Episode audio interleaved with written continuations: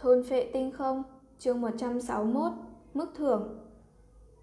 Căn cứ thị Hồng Ninh, ở Giang Nam Các trong trại huấn luyện tinh Anh. Bây giờ là sáng sớm, trời mờ mờ, La Phong đang đứng trên sân thượng nhìn về phía đông. Mấy ngày hôm trước, ta còn ở trên cánh đồng hoang vu, đại lục Australia, bị Lý Diệu đuổi giết. Còn bây giờ, ta lại một mình một người, thong dong tại đây, đợi gặp quán chủ. La Phong khẽ mỉm cười.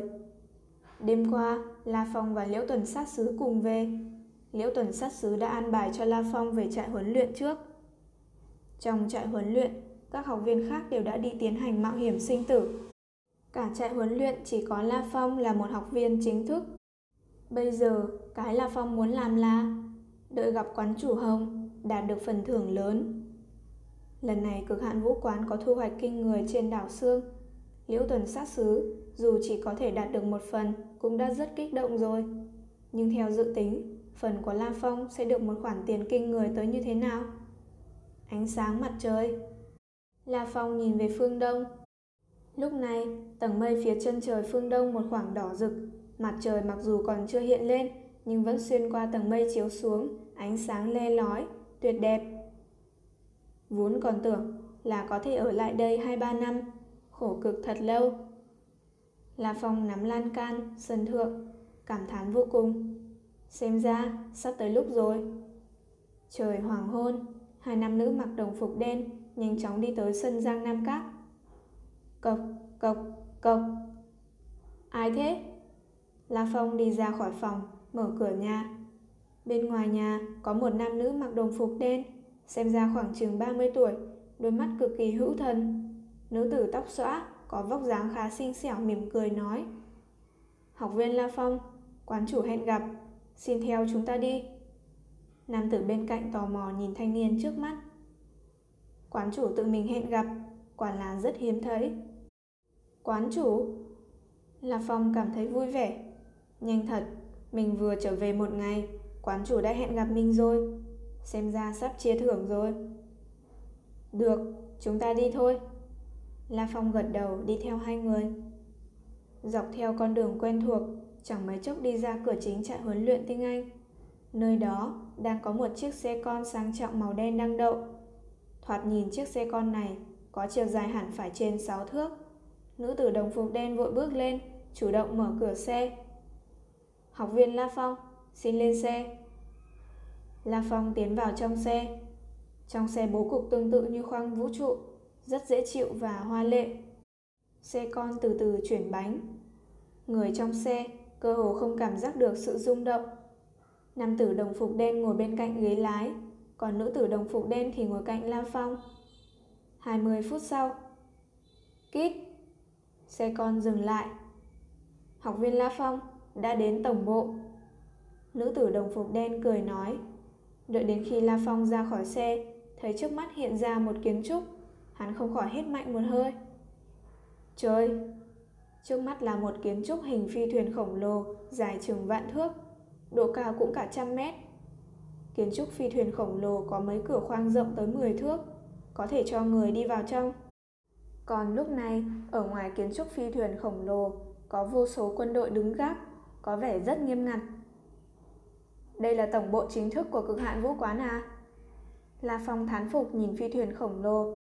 Rất ít người từng được thấy kiến trúc tổng bộ cực hạn vũ quán. Trên mạng cũng không có ảnh về nó. Một luồng lam quang từ phi thuyền bắn ra, bao phủ khắp người La Phong. Tích! Học viên La Phong mời vào. Thanh âm điện tử vang lên. Nữ tử đồng phục đen cạnh La Phong nói. Học viên La Phong, tổng bộ chỉ cho phép rất ít lãnh đạo có quyền vào trong đó. Không có quyền hạn mà xông vào trong tổng bộ sẽ bị hệ thống phòng ngự giết chết. Học viên La Phong, mau mau vào đi.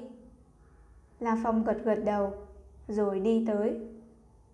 Thông đạo cửa khoang rộng mấy chục thước hoàn toàn có màu trắng bạc. Sao ta có cảm giác kiến trúc phi thuyền này dường như là một phi thuyền thật? La Phong thầm nghĩ. Nhưng là một phi thuyền có chiều dài vượt qua vạn thước à? Chưa bao giờ nghe nói. Không suy nghĩ nhiều nữa, La Phong nhanh chóng đi qua thông đạo cửa khoang, tiến vào trong tổng bộ. Trong hành lang rộng mênh mông, hai nam nữ mặc trường bào màu xanh lam mỉm cười nghênh đón. Học viên La Phong, mời theo chúng ta. Trong căn cứ tổng bộ, cơ hồ mọi người đều mặc trường bào màu xanh lam, chỉ có rất ít người mặc trường bào màu đỏ. Đây là sảnh nghỉ ngơi, học viên La Phong cứ ở đây nghỉ ngơi, đợi lát nữa quán chủ sẽ triệu ngươi tới. Thiếu nữ da trắng mặc trường bào màu xanh lam mỉm cười nói, nói tiếng phổ thông hoàn toàn lưu loát, rồi lập tức rời đi. Trong sảnh nghỉ ngơi đã có hai người rồi. Ra mắt liễu tuần sát xứ. La Phong vội khẽ khom người. Băng Sơn tiên sinh. Ha ha, La Phong, ngồi đi. Liễu tuần sát xứ cười nói. Thần vệ băng Sơn liếc mắt nhìn La Phong, vẫn lạnh như băng, không nói một câu. Quán chủ đã về từ đảo Sương, liền lập tức triệu tập ba chúng ta. Hẳn là lần này nói về việc phân chia thu hoạch trên đảo Sương. Liễu tuần sát sứ cười nhìn La Phong. La Phong, lần này thu hoạch của ngươi cũng không nhỏ đâu. Nói về thu hoạch, phần thu của liễu tuần sát sứ e rằng không hơn được La Phong. Vận khí, cũng may phát hiện ra đảo xương đó mà thôi. La Phong nói ngay. Vận khí cũng phải có một phần thực lực. Liễu tuần sát sứ cười nói. Băng Sơn thân vệ bên cạnh vẫn im lặng. Đột nhiên, Băng Sơn, quán chủ hẹn gặp. Một thanh âm vang lên, chỉ thấy ngoài cửa có một người da đen mặc áo đỏ đang đứng. Bắt đầu cuộc gặp rồi. La Phong, Liễu Tuần sát sứ đều giật mình. Ừm. Băng Sơn đứng lên, vẫn đeo mặt nạ kim sắc, đi theo nam tử da đen áo đỏ rời khỏi phòng. Băng Sơn lần này được lãi to rồi. Liễu Tuần sát sứ không kìm được, cảm thán một tiếng, rồi lập tức nhìn về phía La Phong. La Phong, thu hoạch của ngươi lần này e rằng cũng sẽ không ít. Đến lúc đó, quán chủ hẳn sẽ cho ngươi một cơ hội để ngươi trao đổi một vài bảo vật. Ngươi nên nắm lấy cơ hội, đổi lấy một vài thứ bảo vật tốt. Đổi bảo vật? La Phong dần mình. Đúng rồi. Liễu Tuần sát sứ gật đầu cười nói. Lần này thu hoạch được rất nhiều thảo mộc chi linh. Theo lý thuyết, sẽ cho ngươi một vài thứ thảo mộc chi linh trước. Nhưng lấy nhiều thảo mộc chi linh làm gì? Bảo vật phải thích hợp cho mình mới là tốt nhất. Người có thể dùng thảo mộc chi linh đổi với quán chủ một vài bảo vật kỳ dị. Những bảo vật đều là loại có dùng tiền cũng không mua được. Hả? La Phong mắt tỏa sáng. Đến lúc đó ngươi sẽ biết. Liễu Tuần sát sứ cười khẽ nói. Chỉ là không biết, sợ những kỳ bảo chính thức thì quán chủ e rằng sẽ luyến tiếc mà không xuất ra. Nói xong những lời này, Liễu Tuần sát sứ không nói thêm gì nữa. Một lát sau, Liễu Tuần sát sứ, quán chủ hẹn gặp. Vẫn nam tử da đen áo đỏ lúc trước. La Phong, ta đi trước. Liễu Tuần sát sứ mỉm cười, đi theo nam tử da đen áo đỏ rời khỏi phòng. Cả phòng nghỉ ngơi chỉ còn lại có La Phong. La Phong lặng lặng chờ đợi. Mười phút sau, nam tử da đen áo đỏ đi tới cửa. La Phong, quán chủ hẹn gặp. Rốt cục đến phiên ta rồi. La Phong hít sâu một hơi, đứng lên, đi theo nam tử da đen áo đỏ, dọc theo hành lang. Chẳng mấy chốc đã đi tới một cánh cửa căn phòng u tĩnh. Người da đen áo đỏ khẽ không người chào rồi rời đi. La Phong, đi vào đi. Một thanh âm lạnh giá vang lên. Dạ, quán chủ. La Phong và Hồng đã gặp nhau, từng nghe thanh âm của Hồng rồi. Trong phòng khách hoàn toàn tối đen trống rỗng, chỉ có hai cái đệm. Nam tử tóc đen khoanh chân tĩnh tọa trên tấm đệm, chỉ vào cái đệm trước mặt. Ngồi đi. Dạ. La Phong tiến lên, cũng ngồi trên tấm đệm. Trước mặt Hồng, chỉ cần ảnh hưởng của khí thế vô hình cũng đã khiến cho người ta không tự chủ được phải cúi đầu. Không có một chút ý nghĩ phản kháng nào. Có lẽ như một con kiến trước mặt thần long, thực lực chênh lệch rất lớn, chỉ có thể cúi đầu. Trong ánh mắt nam tử tóc đen nhìn về phía La Phong, có vẻ hơi hòa hoãn, hắn mở lời nói. Lần này ngươi phát hiện ra đảo xương, hơn nữa lại báo về, công lao không nhỏ. Công phát hiện báo tin sẽ được 10% tất cả thảo mộc chi linh. Khi khai thác, người cũng lập được công lao, được phân 5% toàn bộ số thu hoạch. Nói cách khác, Tổng cộng, người có thể được phân phối 15% số thu hoạch. Vậy là 15%. La Phong trong lòng thầm nghĩ. Phải biết rằng, nam tử đeo mặt nạ kim sắc đã lấy được tới 92 thảo mộc chi linh. Hơn nữa La Phong còn đưa thêm một vạn niên liễu mộc tâm, hai thiên niên liễu mộc tâm, cộng lại là 95 thảo mộc chi linh. Còn mình có thể phân được 15% trong số đó, tuyệt đối là một khoản tiền rất khó tin. Thiên niên liễu mộc tâm cũng chỉ coi là thứ bản thân trong số đó. Nhưng một viên thiên niên liễu mộc tâm cũng đã chân quý hơn một phần long huyết rồi. Hoàn toàn có thể tưởng tượng được 15% sẽ có giá trị bao nhiêu. Do đó, nam tử tóc đen vung tay lên. Xoẹt, xoẹt. Giữa phòng khách đen kịt, đột nhiên xuất hiện một màn chiếu ba chiều giả định. Trong màn chiếu ba chiều giả định này xuất hiện hình ảnh của 12 thảo mộc chi linh. 12 thảo mộc chi linh này có giá trị cao thấp khác nhau, nhưng cộng lại có giá trị khoảng chừng 15% tổng thảo mộc chi linh. Thanh âm nam tử tóc đen vẫn lạnh giá. 12 thảo mộc chi linh này đều là của ngươi. 12. Ủa? La Phong nhìn vào màn chiếu ba chiều giả định. Trong 12 thứ đó, chỉ có một viên thiên niên liễu mộc tâm là La Phong biết. 11 thứ khác thì hắn chẳng biết gì. Người có thể cẩn thận quan sát giá trị của 12 thảo mộc chi linh này. Nam tử tóc đen vừa dứt lời, nhất thời trên màn chiếu ba chiều giả định, cạnh mỗi thảo mộc chi linh đều lập tức hiện lên vô số những dòng chữ giảng giải về các loại công dụng của thảo mộc chi linh. Với thị lực cực tốt của La Phong, hắn thấy rõ. Bách lộ thảo, ngâm rượu làm thuốc, mỗi ngày uống, uống vào sẽ làm tố chất thân thể tăng lên. Bất luận chúng phải độc gì, thân thể bị tổn thương gì, chỉ hai nát phục dụng là khôi phục. Mỗi một loại thảo mộc chi linh đều ẩn chứa những kỳ hiệu. Trong số 12 loại thảo mộc chi linh, cái ghê gớm nhất lại có thể làm cho tố chất thân thể con người tăng lên 6 tới 10 lần. Cực hạn là chiến thần cao cấp đỉnh cao. Quả làm cho La Phong phải thêm thuông. Nhưng La Phong cũng lấy làm kỳ. Sao quán chủ có thể dễ dàng biết được hết dược hiệu của mỗi một loại thảo mộc chi linh, rồi còn cách dùng nữa. Hơn nữa còn ghi lại đủ loại danh tự. Quán chủ, thiên niên hắc ô căn, chẳng lẽ đã thật sự sống cả ngàn năm rồi à? La Phong không khỏi tò mò hỏi. Ngu thế? Khóe miệng nam tử tóc đen không khỏi nhếch lên cười. Cái tên là tùy tiện đặt thôi. Ta là người hoa hạ, lấy một vài cái tên hoa hạ mà ta thích mà thôi. Thời kỳ đã niết bàn, đến giờ mới được bao lâu chứ? Ta mới sống bao lâu? Mấy cái ngàn năm, vạn năm, chỉ là mấy từ ngữ khoa trương thôi. Làm cho người ta biết được hiệu quả kinh người của thảo mộc chi linh mà thôi. La Phong gật đầu lia lịa. Thảo mộc chi linh, đối với loại chiến thần cao cấp đã tới đỉnh cao như ngươi, thì hiệu quả cũng không lớn lắm. Nam tử tóc đen nói. Do đó, ta cho ngươi cơ hội dùng thảo mộc chi linh đổi lấy những bảo vật ngươi muốn.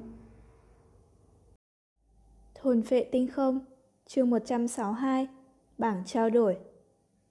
Cơ hội đổi lấy bảo vật. La Phong sáng mắt lên. Lúc trước, hắn được Liễu Tuần sát sứ nhắc nhở rồi. Trong căn phòng tối tăm, nam tử tóc đen vung tay lên. Ngoài màn chiếu ba chiều giả định phát 12, thảo mộc linh chi trước kia, lại xuất hiện thêm một màn chiếu ba chiều giả định, còn khổng lồ hơn. Trên màn chiếu ba chiều giả định này, chia làm nhiều chủng loại như bí tịch, phi cơ chiến đấu thông minh, chiến y, binh khí, linh dược. Mỗi chủng loại đều có rất nhiều hình ảnh thật thể. Bảo vật đủ loại làm cho người ta hoa cả mắt. Trên bảng trao đổi này, tổng cộng có 62 loại bảo vật cho phép người đổi. Nam tử tóc đen nói. Linh dược. La Phong lại căn bản không nhìn thứ khác, trực tiếp dán mắt vào phần linh dược, cẩn thận quan khán. Liếc mắt nhìn mãi, có rất nhiều loại linh dược. Trên 10 loại, mỗi một loại đều có hiệu quả rất kinh người. Lại không có sinh mạng thủy. La Phong để ý nhất vẫn là sinh mạng thủy. Sinh mạng thủy có thể làm đệ đệ đứng lên. Sinh mạng thủy? Nam tử tóc đen hồng nghe những lời này kinh ngạc liếc mắt nhìn La Phong, lắc đầu nói. La Phong, trong bảng trao đổi của ta, thứ nào nếu đưa ra xã hội nhân loại đều tuyệt đối sẽ có giá trên trời. Hơn nữa, Rất nhiều bảo vật thật sự, kể cả các cường quốc, tổ chức, dù nguyện ý bỏ tiền cũng không mua được. Sinh mạng thủy, nào có tư cách được liệt vào bảng trao đổi chứ? La Phong ngạc nhiên. Sinh mạng thủy không có tư cách liệt vào trong đó à? Ngươi muốn sinh mạng thủy là để cho đệ đệ ngươi được đứng lên phải không? Nam tử tóc đen chỉ về phía một trong 12 thảo mộc chi linh trên màn hình giả định khác. Ngươi tìm được 12 thảo mộc chi linh, trong đó có bách lộ thảo. Bộ ngươi không thấy dược hiệu của nó à? Chỉ cần nhai nát phục dụng là có thể trị liệu bất kỳ thương thế gì, nên đương nhiên có thể làm cho đệ đệ ngươi đứng lên được. La Phong vội cẩn thận xem lại. Bách lộ thảo, bất luận chúng độc gì, thân thể bị thương gì, nhai nát phục dụng là khôi phục được. Ừm, La Phong mắt lóe sáng. Chẳng lẽ ngươi muốn dùng bách lộ thảo để đệ đệ ngươi phục dụng sao? Nam tử tóc đen kinh ngạc hỏi. Đúng. La Phong gật đầu. Ha ha. Nam tử tóc đen nở nụ cười. Hắn đã lâu lắm rồi không nở nụ cười như vậy. La Phong, nói về giá trị thì bách lộ thảo đắt gấp 10 lần sinh mạng thủy. Người dùng bách lộ thảo đổi với chính phủ Hoa Kỳ lấy sinh mạng thủy. Chính phủ Hoa Kỳ e rằng cũng nguyện ý bỏ ra 10 phần sinh mạng thủy mà đổi với người đó. Người lại dùng bách lộ thảo chỉ để làm cho đệ đệ ngươi mọc ra hai chân, có thể đứng lên được à? Quá lãng phí dược hiệu của bách lộ thảo rồi. Nam tử tóc đen lắc đầu không thôi. Bách lộ thảo là loại dược thảo chân quý như thế nào chứ? Đúng là dao mổ trâu đi giết gà. Bách lộ thảo đâu thể tùy tiện sử dụng như vậy được chứ. Một hai tháng nữa, chính phủ Hoa Kỳ sẽ có đấu giá sinh mạng thủy. Đến lúc đó, người cứ tham gia mua là được rồi. Nam tử tóc đen dạy dỗ. Đừng có lãng phí thảo mộc chi linh như vậy. La Phong chớp chớp mắt. Bách lộ thảo, giá trị 10 lần sinh mạng thủy. Thấy rõ rồi chứ? Nam tử tóc đen vung tay lên. Tích. Trên màn chiếu ba chiều giả định, lơ lửng cạnh hình ảnh 12 thảo mộc chi linh, lập tức xuất hiện những bản yết giá. Phân biệt là hai tinh thần, 2,5 tinh thần, 3 tinh thần. Mỗi một thảo mộc chi linh đều có một giá. Cái thấp nhất là 1,5 tinh thần, cao nhất là 5 tinh thần. Tổng giá trị tích lũy là 36,5 tinh thần. Đây là... Là Phong hơi choáng váng. Đây là giá trị thảo mộc chi linh mà ngươi tìm được. Nam tử tóc đen tỏ vẻ bình tĩnh. Trên thế giới này, có rất nhiều bảo vật căn bản không thể dùng tiền bạc mà tính được. Không ai ngu ngốc đem một vài kỳ bảo bán đi lấy hoa hạ tệ, lấy mỹ nguyên. Đó đều là việc làm ngu xuẩn. Muốn đổi, đều nên lấy vật đổi vật. La Phong gật đầu. Đích xác, trên bảng trao đổi mà Hồng cho mình lần này, tuyệt đại đa số vật phẩm mình căn bản chưa nghe nói có bán ở bất kỳ nơi nào. Đúng vậy, có tiền cũng không có nơi mua. Tỉ như bộ đồ hắc thần, cho tới bây giờ chưa từng nghe nói có nơi nào có thể mua được. Tinh thần là đơn vị mà ta tùy tiện định ra. Nam tử tóc đen nói. La Phong gật gật đầu. Giá trị của chúng hoàn toàn dựa theo nhận định của ta rồi ra giá. Ngươi nhìn đi. Nam tử tóc đen chỉ về phía bảng trao đổi bên cạnh màn hình giả định. Nhất thời phía sau các vật phẩm trên màn hình giả định, bảng trao đổi đều xuất hiện giá. Một tinh thần, 1,5 tinh thần, 3 tinh thần, 2 tinh thần. Giá cũng vô chừng, nhưng phần lớn đều chừng hai tinh thần. Nam tử tóc đen mang theo nụ cười thần bí, nhìn La Phong. Người có số lượng thảo mộc chi linh giá trị 36,5 tinh thần. Người có thể đổi bất kỳ một vật phẩm nào của ta ở đây, chỉ cần tổng giá trị không vượt qua 36,5 tinh thần, đều có thể được cả. Nam tử tóc đen bảo trì vẻ trầm tư, để La Phong cẩn thận quan sát và suy tính.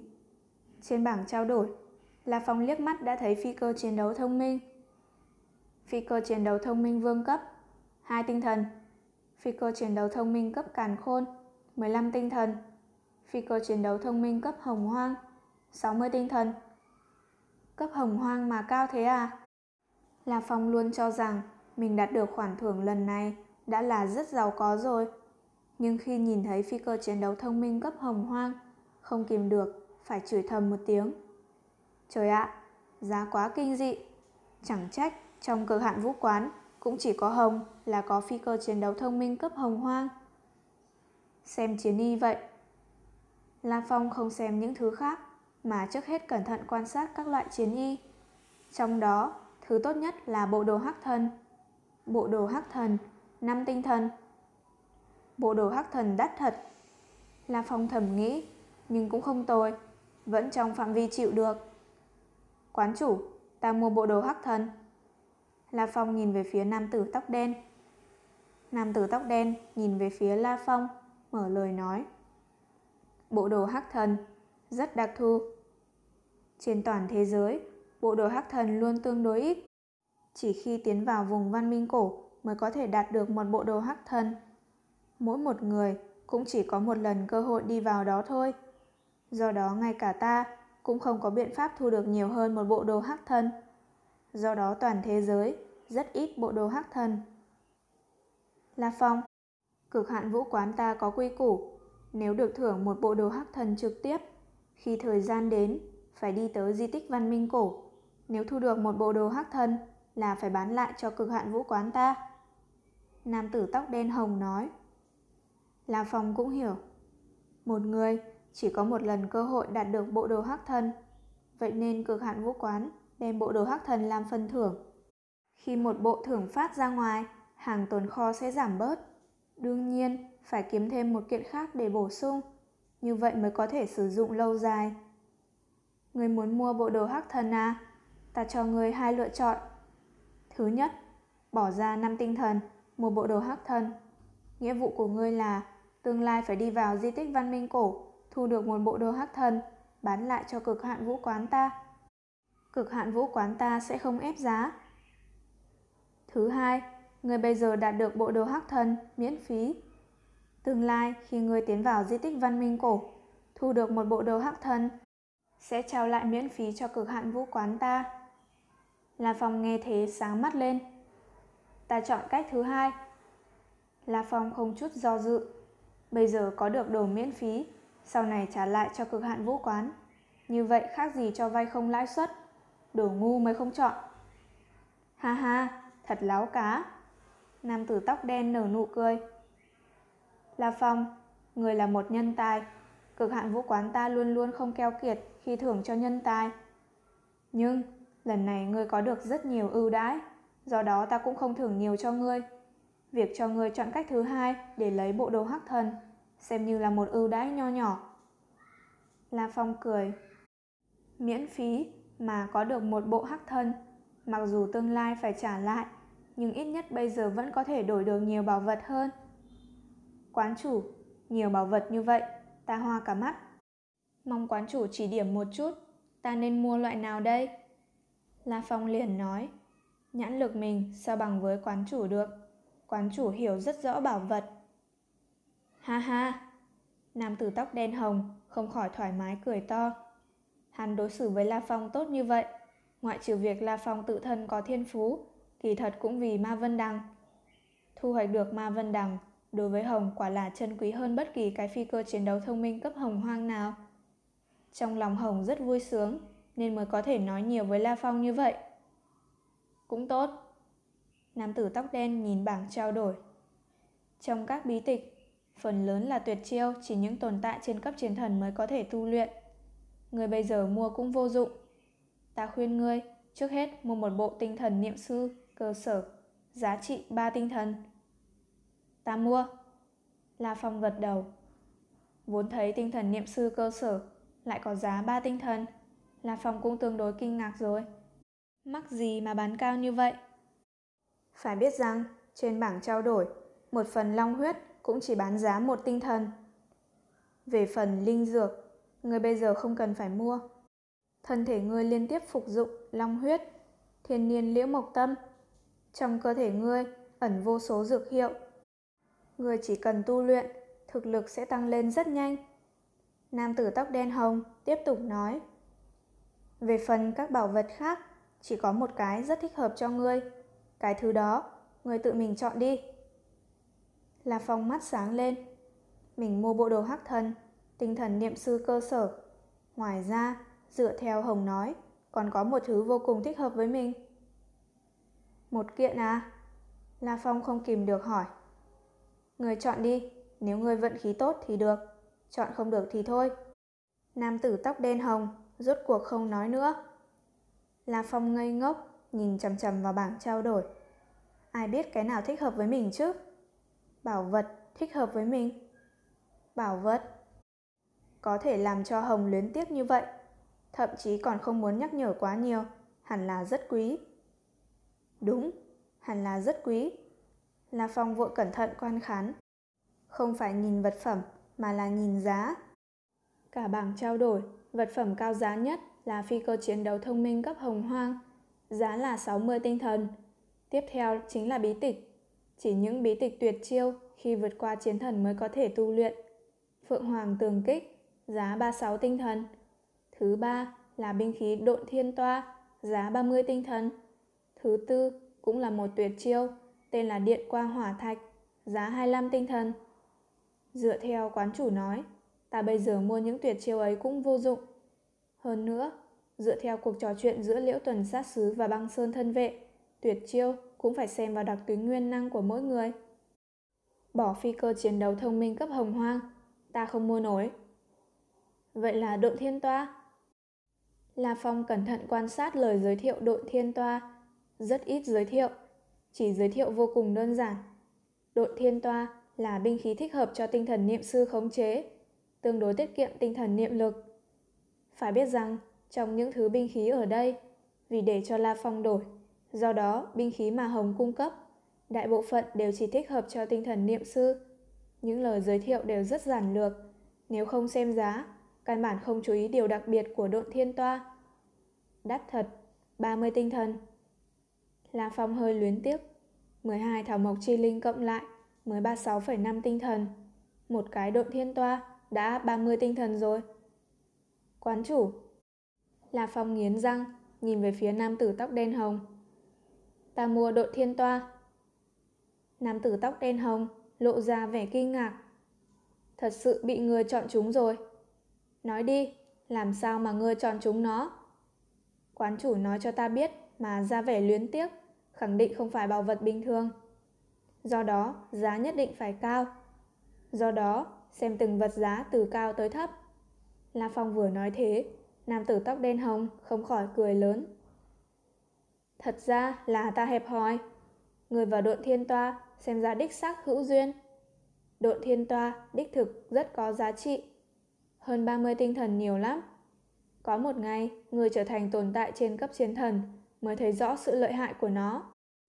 Nhưng bây giờ cũng là binh khí tốt nhất đối với ngươi rồi. Hồng cũng vì tìm được Ma Vân Đằng mới sực nghĩ ra đem độn thiên toa thêm vào trong danh sách trao đổi. Nếu không, hắn sao lại đem độn thiên toa bỏ vào đây? Hơn nữa, cũng lo rằng tổng thảo mộc chi linh của La Phong cũng mới có 36,5 tinh thần, nên mới yết giá độn thiên toa là 30 tinh thần. Lãi to rồi. La Phong thầm nghĩ trong lòng. Độn thiên toa khẳng định không phải bảo vật bình thường. Thuần phệ tinh không, chương 163, giám sát sứ. Cảm ơn quán chủ.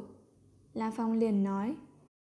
Quán chủ đã chính miệng nói về giá trị thực của độn thiên toa vượt xa 30 tinh thần. Phải biết rằng, long huyết giá trị tới 800 ức, cũng mới chỉ có giá trị một tinh thần. Có thể tưởng tượng được sự chân quý của nó. Đương nhiên, trên thực tế cũng không tính như vậy. Tiền bạc tới một mức nhất định cũng chỉ còn là con số mà thôi. Những cường giả như Hồng, Lôi Thần tuyệt đối là đều rất không muốn đem bảo vật bán lấy tiền. Những loại bảo vật này thường thì chỉ lấy vật đổi vật. Dùng nó cho tốt, hy vọng khi nó ở trong tay ngươi có thể phát huy hết khả năng của nó. Tốt lắm, người chọn nãy giờ bao gồm đội thiên toa 30 tinh thần, bí tịch tinh thần niệm sư cơ sở 3 tinh thần, tổng cộng 33 tinh thần. Thảo mộc chi linh của ngươi tổng giá trị vị trì là 36,5 tinh thần. Nói cách khác, ngươi còn có 3,5 tinh thần có thể đổi được. Nam tử tóc đen hồng chỉ về phía những vật phẩm chi chít trên màn hình giả định nói. Nói đi, người chọn cái nào? La Phong nhìn thật kỹ. Hiện tại, phẩm ngự thân thể đã có bộ đồ hắc thần, binh khí, có độ thiên toa. Về tu luyện tinh thần niệm sư, đã có tinh thần niệm sư cơ sở, cũng chẳng thiếu gì nữa. Phi cơ chiến đấu thông minh cấp hồng hoang thì tốt, nhưng đáng tiếc nó lại quá đắt. La Phong thầm than, chỉ cần là vũ giả, ai không muốn có một phi cơ chiến đấu lướt gió phi hành chứ? Hả? Ánh mắt La Phong lóe lên. Trong những chủng loại phi cơ chiến đấu, lấp lánh một phi cơ chiến đấu thông minh vương cấp, giá hai tinh thần. Cái này được đấy. Giá không quá đắt, cũng chỉ hai tinh thần. Hơn nữa phi cơ chiến đấu thông minh vương cấp, mức độ phòng ngự rất mạnh, còn có cả trí năng, còn tốt hơn nhiều so với phi cơ chiến đấu hình đĩa bay bình thường. Tuy nói chỉ hai tinh thần, nhưng có dùng tiền mua cũng phải là giá trên trời. Trong những chiến thần, rất ít ai mua được nó. Phi cơ chiến đấu thông minh cấp độ thấp nhất. Xem tính năng của nó cái đã. La Phong nhìn màn hình. Bên cạnh phi cơ chiến đấu thông minh vương cấp có những chú giải đơn giản. Phi cơ chiến đấu thông minh vương cấp Hệ thống chín năng điều khiển phi cơ chiến đấu Thân máy bay có thể chống đỡ được công kích của quái thú cấp lãnh chúa. Tốc độ cực hạn là 106 mach. Không tệ, La Phong thầm gật đầu. Phi cơ chiến đấu bình thường không dám tuyên bố có thể chống đỡ được công kích của quái thú cấp lãnh chúa. Khi dám nói những lời này, chứng tỏ rằng độ cứng của thân máy bay cũng tiếp cận với phòng ngự thân thể của quái thú vương cấp rồi. Phải biết rằng, phi cơ chiến đấu thông minh cấp càn khôn của liễu tuần sát xứ mới có thể chống được công kích của quái thú vương cấp. Cái mình chọn yếu hơn một cấp. Nhưng cũng rất mạnh rồi. Tốc độ cực hạn có thể đạt tới 106 mach, cũng chính là tốc độ đã vượt qua một vạn km trên giờ. E rằng quái thú vương cấp bình thường cũng đuổi không kịp phi cơ chiến đấu thông minh này. Cái quan trọng nhất chính là thứ này có trí tuệ. Không cần có phi công lái phi cơ chiến đấu, rất tiện lợi.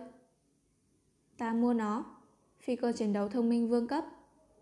La Phong nói. Ừm. Nam tử tóc đen nhìn thoáng qua, gật gật đầu. Người bây giờ đổi hết 35 tinh thần rồi, còn đổi gì nữa không? La Phong lắc đầu cười nói. Không dùng nữa. Trong 12 thảo mộc chi linh, cái rẻ nhất là thiên nhiên hắc ô căn, có giá 1,5 tinh thần, ta sẽ lưu lại. 11 cái khác đều đổi hết. Làm như vậy, cuối cùng La Phong chỉ còn lại có thảo mộc chi linh thiên nhiên hắc ô căn. Đương nhiên, còn có bốn thứ khác là tinh thần niệm sư cơ sở, bộ đồ hắc thần, độ thiên toa, phi cơ chiến đấu thông minh vương cấp. Trong đó, bộ đồ hắc thần là miễn phí. Ừm. Nam tử tóc đen hồng vung tay lên, hai màn chiếu ba chiều giả định khổng lồ toàn bộ biến mất. Bên trong phòng lại trở nên tối tăm. Quán chủ, La Phong cung kính hỏi. Ta muốn hỏi một chút. Thiên niên hắc ô căn, nghe nói là phải ngâm với 3 kg rượu thuốc, mỗi ngày phục dụng 100mg. Ta muốn biết, 3 kg rượu thuốc chia ra cho vài người thường uống được không? Có gì hại không? Họ không phải là vũ giả, có phải lượng uống sẽ ít hơn không? Nam tử tóc đen hồng liếc mắt nhìn La Phong thật sâu, rồi mới nói. Chia ra cho vài người thường uống cũng không thành vấn đề. Chỉ là mỗi người chỉ tăng lên được một chút thôi. Về phần người thường, mỗi ngày có thể phục dụng 100mg cũng không thành vấn đề gì cả. La Phong nghe thế mừng thầm. Rượu thuốc ngâm này dùng rượu gì? Có gì khác nhau không? La Phong hỏi tiếp. Không có gì khác nhau, ngay cả dùng nước cũng chẳng sao. Nam tử tóc đen hồng nói luôn. Không hỏi nhiều nữa, khi nào thiên niên hắc ô căn tới tay ngươi, sẽ có cả phương pháp sử dụng đi kèm. La Phong gật gật đầu. Bên trong phòng lại trở nên yên lặng.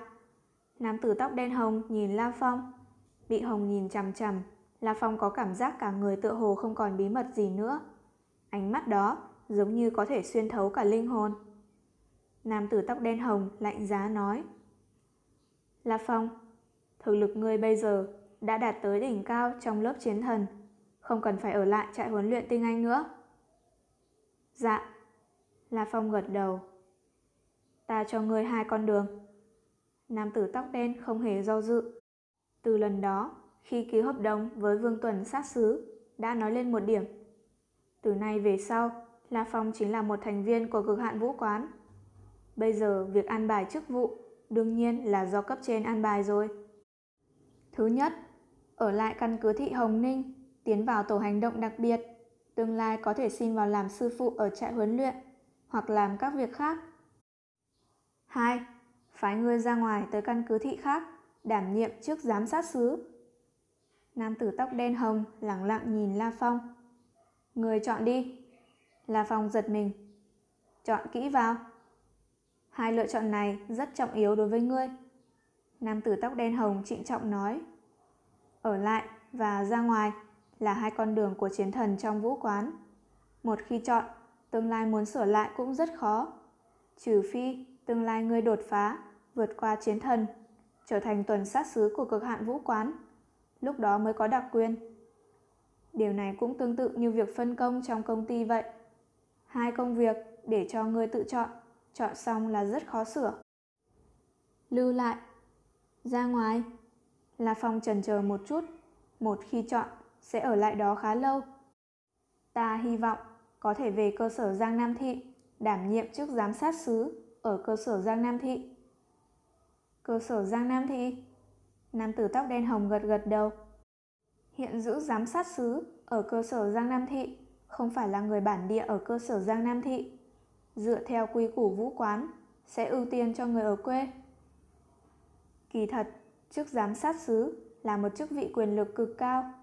Ở một cực hạn vũ quán, trong tất cả các thành viên ở căn cứ thị, chức giám sát sứ là một người đứng đầu. Bình thường, phải đạt được danh hiệu chiến thần cao cấp, cũng là nhân vật rất nổi tiếng, mới có tư cách gánh vác chức này. Còn chức hội trưởng, chỉ cần là chiến thần sơ cấp hoặc chiến thần trung cấp là có thể làm được. Yêu cầu thực lực thấp nhất là chiến thần sơ cấp. Về phần chức chủ quán, yêu cầu thực lực thấp nhất là chiến tướng cao cấp. Từ yêu cầu thực lực cũng có thể thấy ba địa vị này khác biệt nhau. Như cơ sở Giang Nam Thị, có một hội trưởng cực hạn tổng hội quán, ba chủ quản đều là những ông trùm đối với bên ngoài, còn chức giám sát sứ lại khống chế lực lượng vũ trang, chính thức nắm giữ quyền giám sát. Hắn thậm chí còn có thể trực tiếp bãi miễn một chủ quản rồi bổ nhiệm một chủ quản mới, hoặc yêu cầu tổng bộ hủy bỏ hội trưởng. Đương nhiên, giám sát sứ không có quyền trực tiếp cắt chức hội trưởng. Còn địa vị giám sát sứ, đó là chức ở tầng rất cao, được trực tiếp bổ nhiệm. Dù là một tuần sát sứ, cũng không có tư cách trực tiếp bãi miễn giám sát sứ. Chỉ có khi được hội nghị bàn tròn biểu quyết tập thể mới có thể làm được. Chỉ điều này cũng nói rằng quyền lực giám sát sứ to như thế nào. Đã là bá chủ một phương rồi. Làm giám sát sứ, danh hiệu của người thấp nhất cũng phải là chiến thần cao cấp. Nam tử tóc đen hồng nói, bây giờ cần phải đạt được danh hiệu chiến thần cao cấp. Dạ, La Phong liền nói, về danh hiệu chiến tích, bây giờ mình vẫn chỉ là chiến tướng sơ cấp. Đương nhiên, thực lực trên thực tế đã là chiến thần vô địch rồi. Khi ngươi đạt được danh hiệu chiến thần cao cấp, ngươi sẽ tự động trở thành giám sát sứ. Nam tử tóc đen hồng nói. Ta muốn ngươi cứ việc đi tới cơ sở Giang Nam Thị, nhậm chức ở đó. Dạ, là phòng đáp. Tổng bộ cực hạn vũ quán toàn cầu. Ở cửa vào, trên phi thuyền khổng lồ thần bí, La Phong được một nam tử da trắng áo đỏ dẫn tới. La Phong tiên sinh. Nam tử da trắng áo đỏ mỉm cười nói. Người nhìn bên kia, đó là một chiếc phi cơ trí tuệ. Hả? La Phong vội quay đầu nhìn lại, chỉ thấy bên cạnh một khoảng đất trống đang có một chiếc phi cơ chiến đấu tam giác màu lam thẫm. Những đường cong trên thân phi cơ chiến đấu rất đẹp, có thể nói là một tác phẩm nghệ thuật. Thân máy bay đại khái dài 20 thước, rộng 10 thước. Cả máy bay làm cho người ta có cảm giác rất dày và chắc chắn. Phi cơ chiến đấu thông minh này là của ta rồi. La Phong không khỏi dâng lên tâm lý rất hào hùng. Nam nhân, ai không muốn có một phi cơ chiến đấu của riêng mình. Song phi cơ chiến đấu cực kỳ đắt, đến cả giữa những chiến thần cũng chỉ có rất ít người có thể mua được phi cơ chiến đấu. La Phong tiên sinh, vì ngươi chưa hề sử dụng phi cơ chiến đấu thông minh này, do đó từ đầu sẽ có một quá trình để hệ thống nhận định. Nam tử da trắng áo đỏ mỉm cười nói, Xin theo ta. Rồi hắn dẫn La Phong tới cạnh chiếc phi cơ chiến đấu. Một ánh lam quang huyền ảo chiếu xuống, bao phủ La Phong. Nhất thời. Kẹt. Cửa khoang nhanh chóng mở ra, chỉ phát ra thanh âm rất nhỏ. La Phong tiên sinh, bây giờ chỉ ngươi mới có thể vào, ta không thể đi vào được. Nam tử da trắng áo đỏ ở cạnh một bên, trong mắt khó nén được vẻ hâm mộ. Sau khi vào, hệ thống nhận định hoàn toàn do hệ thống trí tuệ tiến hành. La Phong tiên sinh chỉ cần đứng trong khoang tàu là được. Một lát nữa là La Phong tiên sinh sẽ hiểu được tất cả. La Phong gật gật đầu. Lúc này, hắn đi vào trong khoang. Cái ghế trong khoang vô cùng dễ chịu, xa hoa. Ngồi trong khoang như vậy quả là một loại hưởng thụ. Dâm, cửa khoang đóng lại. Đồng thời, cả chiếc, rất nhiều các bộ phận trên phi cơ chiến đấu thông minh lóe sáng ánh đèn, có vẻ rất huyền ảo. Đồng thời, một thanh âm điện tử vang lên. Xin chào, chủ nhân. Ta sẽ lập tức hiển thị cho chủ nhân phương pháp khống chế chiếc phi cơ chiến đấu thông minh vương cấp này. Nói xong, phía trước khoang tàu xuất hiện một màn hình giả định. Trong màn hình giả định, bắt đầu xuất hiện một bức tranh vẽ đơn giản, giới thiệu về cách sử dụng cả chiếc phi cơ chiến đấu như thế nào. Tích. Một ánh sáng màu đỏ bắn về phía đồng hồ thông tin trên cổ tay trái La Phong. Nối với đồng hồ thông tin, bắt đầu tiến hành cài hệ thống điều khiển từ xa chiếc phi cơ chiến đấu thông minh trong đồng hồ thông tin. Một lát sau, thật là đơn giản, tất cả đều được trí tuệ hóa, căn bản không cần quan tâm nhiều. La Phong cười. Bây giờ ta đặt tên cho ngươi. Ta gọi là số 1. La Phong tùy lấy đại một cái tên. Dạ, chủ nhân. Thanh âm điện tử vang lên. Đồng thời, trong khoang có một chiếc vali, mật mã màu bạc, từ dưới sàn khoang chợt xuất hiện. Khi hoàn toàn xuất hiện ra, cánh cửa phía dưới lại khép lại. Thanh âm điện tử tiếp tục nói. Đây là hòm do cực hạn vũ quán để lại cho chủ nhân. La Phong nghe thế sáng mắt lên. Hẳn là chính là cái hòm, đựng bộ đồ hắc thân, đội thiên toa, vân vân. Thôn phệ tinh không, chương 164, đội thiên toa. Ngón tay của La Phong đảo qua trên vali mật mã. Cạch, cái vali tự động mở ra.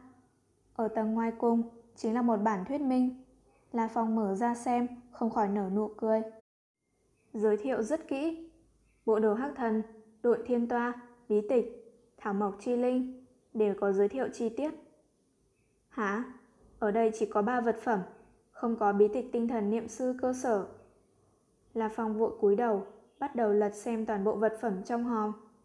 Quả nhiên, trong vali chỉ có ba vật phẩm được đóng gói kỹ. Độn thiên toa, bộ đồ hắc thần, thảo mộc chi linh. Về phần bí tịch tinh thần niệm sư cơ sở thì chẳng thấy đâu. Sao không có bí tịch?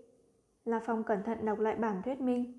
Trên đó nói rằng bí tịch tinh thần niệm sư cơ sở rất cơ mật, do đó không dùng bí tịch thật. Muốn học tập thì chỉ có một biện pháp, tiến vào không gian giả định, đọc bí tịch trong không gian giả định. Trời, đọc một quyển bí tịch mình đã mua mà phải vào không gian giả định học, quá cẩn thận. Khẳng định rất trọng yếu, nếu không quán chủ cũng không đến mức phải làm như vậy. La Phong mở lời. Bản đồ căn cứ thị Hồng Ninh. La Phong vừa mở lời, nhất thời phía trước hiện lên một màn hình giả định, xuất hiện một bản đồ căn cứ thị Hồng Ninh. Bản đồ có thể được La Phong điều khiển thành lớn ra hoặc nhỏ đi. Chẳng mấy chốc đã tìm ra một nơi trên bản đồ. Ngoại trừ việc dùng bản đồ xác nhận mục tiêu, cũng có thể cứ ra lệnh bằng miệng. Chỉ cần hệ thống có trí tuệ là có thể xác nhận được địa chỉ. Mục tiêu là trại huấn luyện tinh Anh. là phòng gõ ngón tay. Vù, phi cơ chiến đấu hình tam giác màu lam sợ nhanh chóng bay lên không khiến cho không ít người trong tổng bộ cực hạn vũ quán giật mình, không ít người hâm mộ. Nhưng chỉ nhìn từ bề ngoài, họ cũng nhìn không ra đây là phi cơ chiến đấu thông minh. Thậm chí trên địa cầu có rất nhiều người không biết có sự tồn tại của phi cơ chiến đấu thông minh. Phi cơ chiến đấu thông minh có giá chênh lệch rất xa so với máy bay có người lái bình thường. Trời đã tối, trong trại huấn luyện tinh Anh rất yên lặng, cũng chẳng có bao nhiêu sư phụ chiến thần trong trại huấn luyện. Bây giờ, đám học viên đều đang tiến hành mạo hiểm sinh tử. Do đó rất nhiều sư phụ chiến thần đều ly khai trại huấn luyện, hoặc về nhà nghỉ, hoặc đi một vài nơi du lịch nghỉ ngơi. Chỉ có một số cực nhỏ còn ở lại. Tháng mạo hiểm sinh tử của đám học viên, cũng tháng nghỉ phép của đám sư phụ chiến thần. An tĩnh. Vu, một chiếc phi cơ chiến đấu tam giác màu lam thẫm, tựa như một bóng u linh trượt hạ xuống. Trong quá trình hạ xuống, cửa khoang mở ra. Là phòng sách cái hòm màu bạc, tựa như một tia chớp chạy thẳng ra ngoài.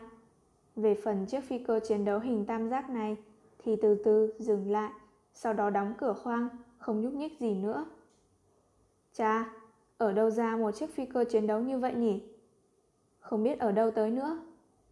Hai nhân viên trong trại huấn luyện kinh ngạc nhìn chiếc phi cơ chiến đấu hình tam giác. Có thể đi vào trại huấn luyện, khẳng định là có quyền hạn đặc biệt. Phòng trưng là một chiến thần cao cấp, thậm chí còn là tồn tại trên cấp chiến thần. Hai nhân viên phục vụ không kìm được, quanh quẩn bên cạnh chiếc phi cơ chiến đấu tò mò xem xét hồi lâu. Thậm chí còn có một vài gia thuộc của đám sư phụ chiến thần lưu lại ở trại huấn luyện cũng chú ý tới chiếc phi cơ chiến đấu này. Nhưng không ai biết đó là của ai. Dù sao, phi cơ chiến đấu tự nhiên hạ xuống rất đột ngột, là phòng lại chạy đi rất nhanh. Chỉ có mấy bảo vệ đang tuần tra ở cửa chính. Hơi thấy một cái bóng từ phi cơ chiến đấu bay ra mà thôi. Lầu 2 Giang Nam Các, trong thư phòng. Cái hòm màu bạc đã được mở.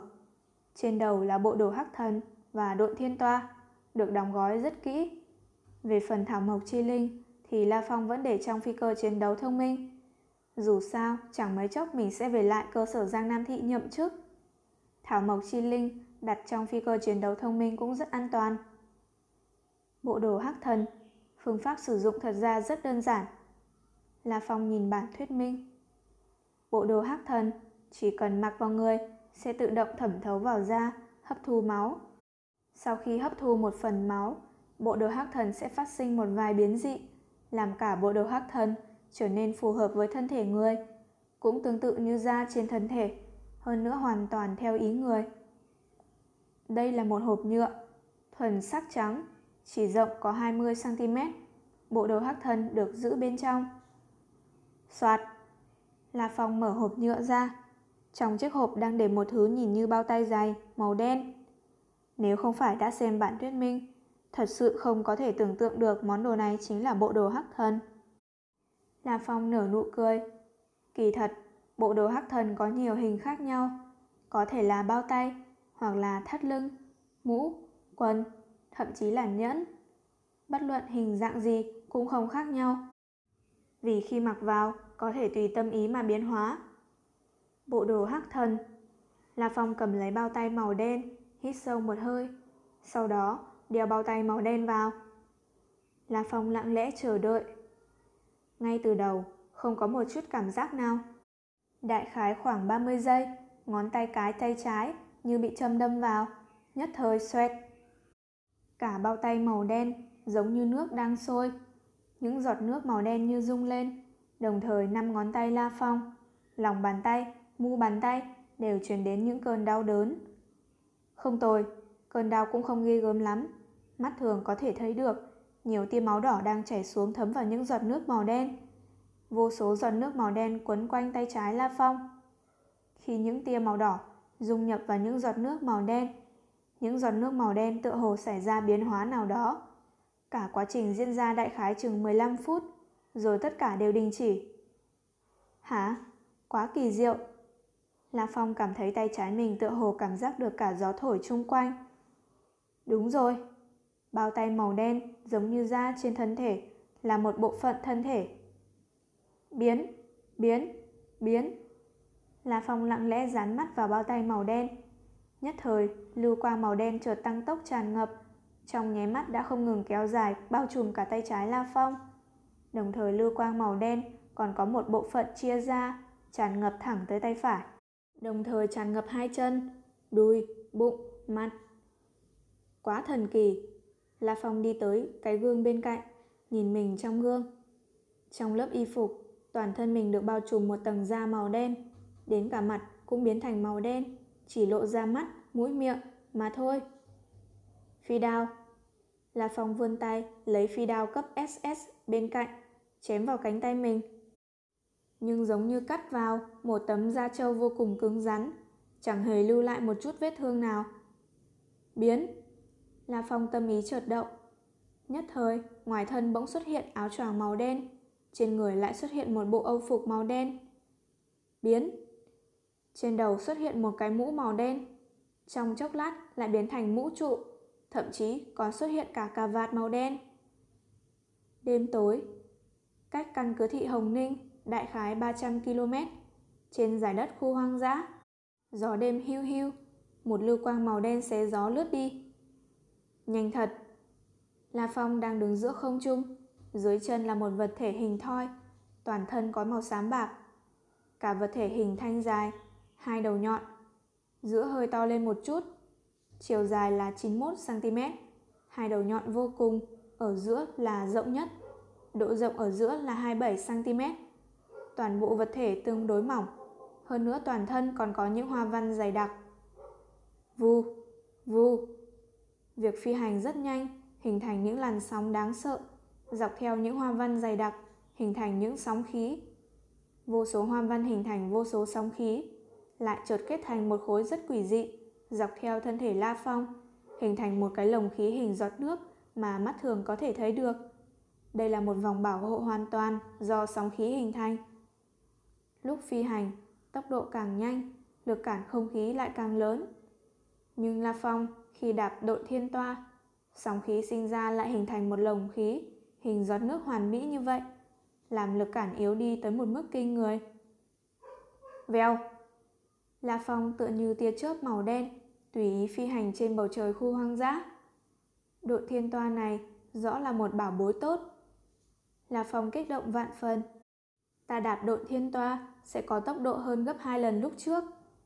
Nếu La Phong đạp thuẫn bài rồi đạp đội thiên toa, lần lượt phi hành cùng một khoảng cách, đạp thuẫn bài phi hành mất 2 phút 44 giây, còn đạp đội thiên toa chỉ bay mất có 1 phút 19 giây.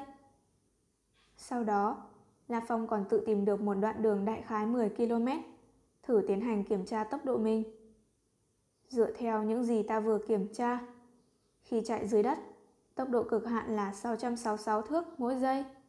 Không dùng tinh thần niệm lực, dựa vào sức mạnh hai chân thì tốc độ chạy là 361 thước mỗi giây.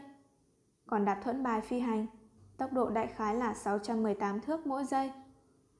Tinh thần niệm sư hoặc tồn tại trên cấp chiến thần bình thường đều chạy trên mặt đất nhanh hơn phi hành. Vì lúc chạy trên mặt đất, một là vẫn có thể sử dụng tinh thần niệm lực phụ trợ, hai là có thể sử dụng sức mạnh hai chân. Tồn tại trên cấp chiến thần, nếu trên không trung phải dựa vào thủ đoạn đặc thù để phi hành, còn trên mặt đất sẽ dựa vào thủ đoạn đặc thù cộng thêm sức mạnh hai chân nữa. Tốc độ ta đạp độn thiên toa đạt tới mức kinh người là 1.177 thước mỗi giây. Tối nay, La Phong đi tới khu hoang dã. Mục đích đầu tiên là để săn giết quái thú cấp lãnh chúa cao cấp. Lúc trước, mình săn giết một con kim cương viên. Bây giờ chỉ cần phải săn giết thêm một con quái thú cấp lãnh chúa cao cấp nữa. Như vậy, bằng vào vật liệu từ hai con quái thú cấp lãnh chúa cao cấp, mình có thể đạt được danh hiệu chiến thần cao cấp rồi. Còn mục đích thứ hai chính là tới khu hoang dã kiểm tra sự lợi hại của đội thiên toa. Bây giờ đã kiểm tra ra được ưu điểm đầu tiên của đội thiên toa, tốc độ. Phi hành giữa không trung, tồn tại trên cấp chiến thần có một vài người không đuổi kịp ta, như tên pháp nhĩ nghị viên đó. La Phong hăng hái. Còn hiện nay, khi đạp độn thiên toa, tốc độ ta khi bay giữa không trung đạt tới mức kinh người là 1.177 thước mỗi giây. Phải biết rằng mỗi lần tốc độ tăng lên một chút đều rất khó tăng thêm nữa. Dựa vào hai chân, tốc độ là 361 thước mỗi giây. Dựa vào tinh thần niệm lực đạp thuẫn bài là 618 thước mỗi giây. Còn hai thứ kết hợp mới là 666 thước mỗi giây. Rất hiển nhiên càng lên cao, lực cản không khí càng lớn.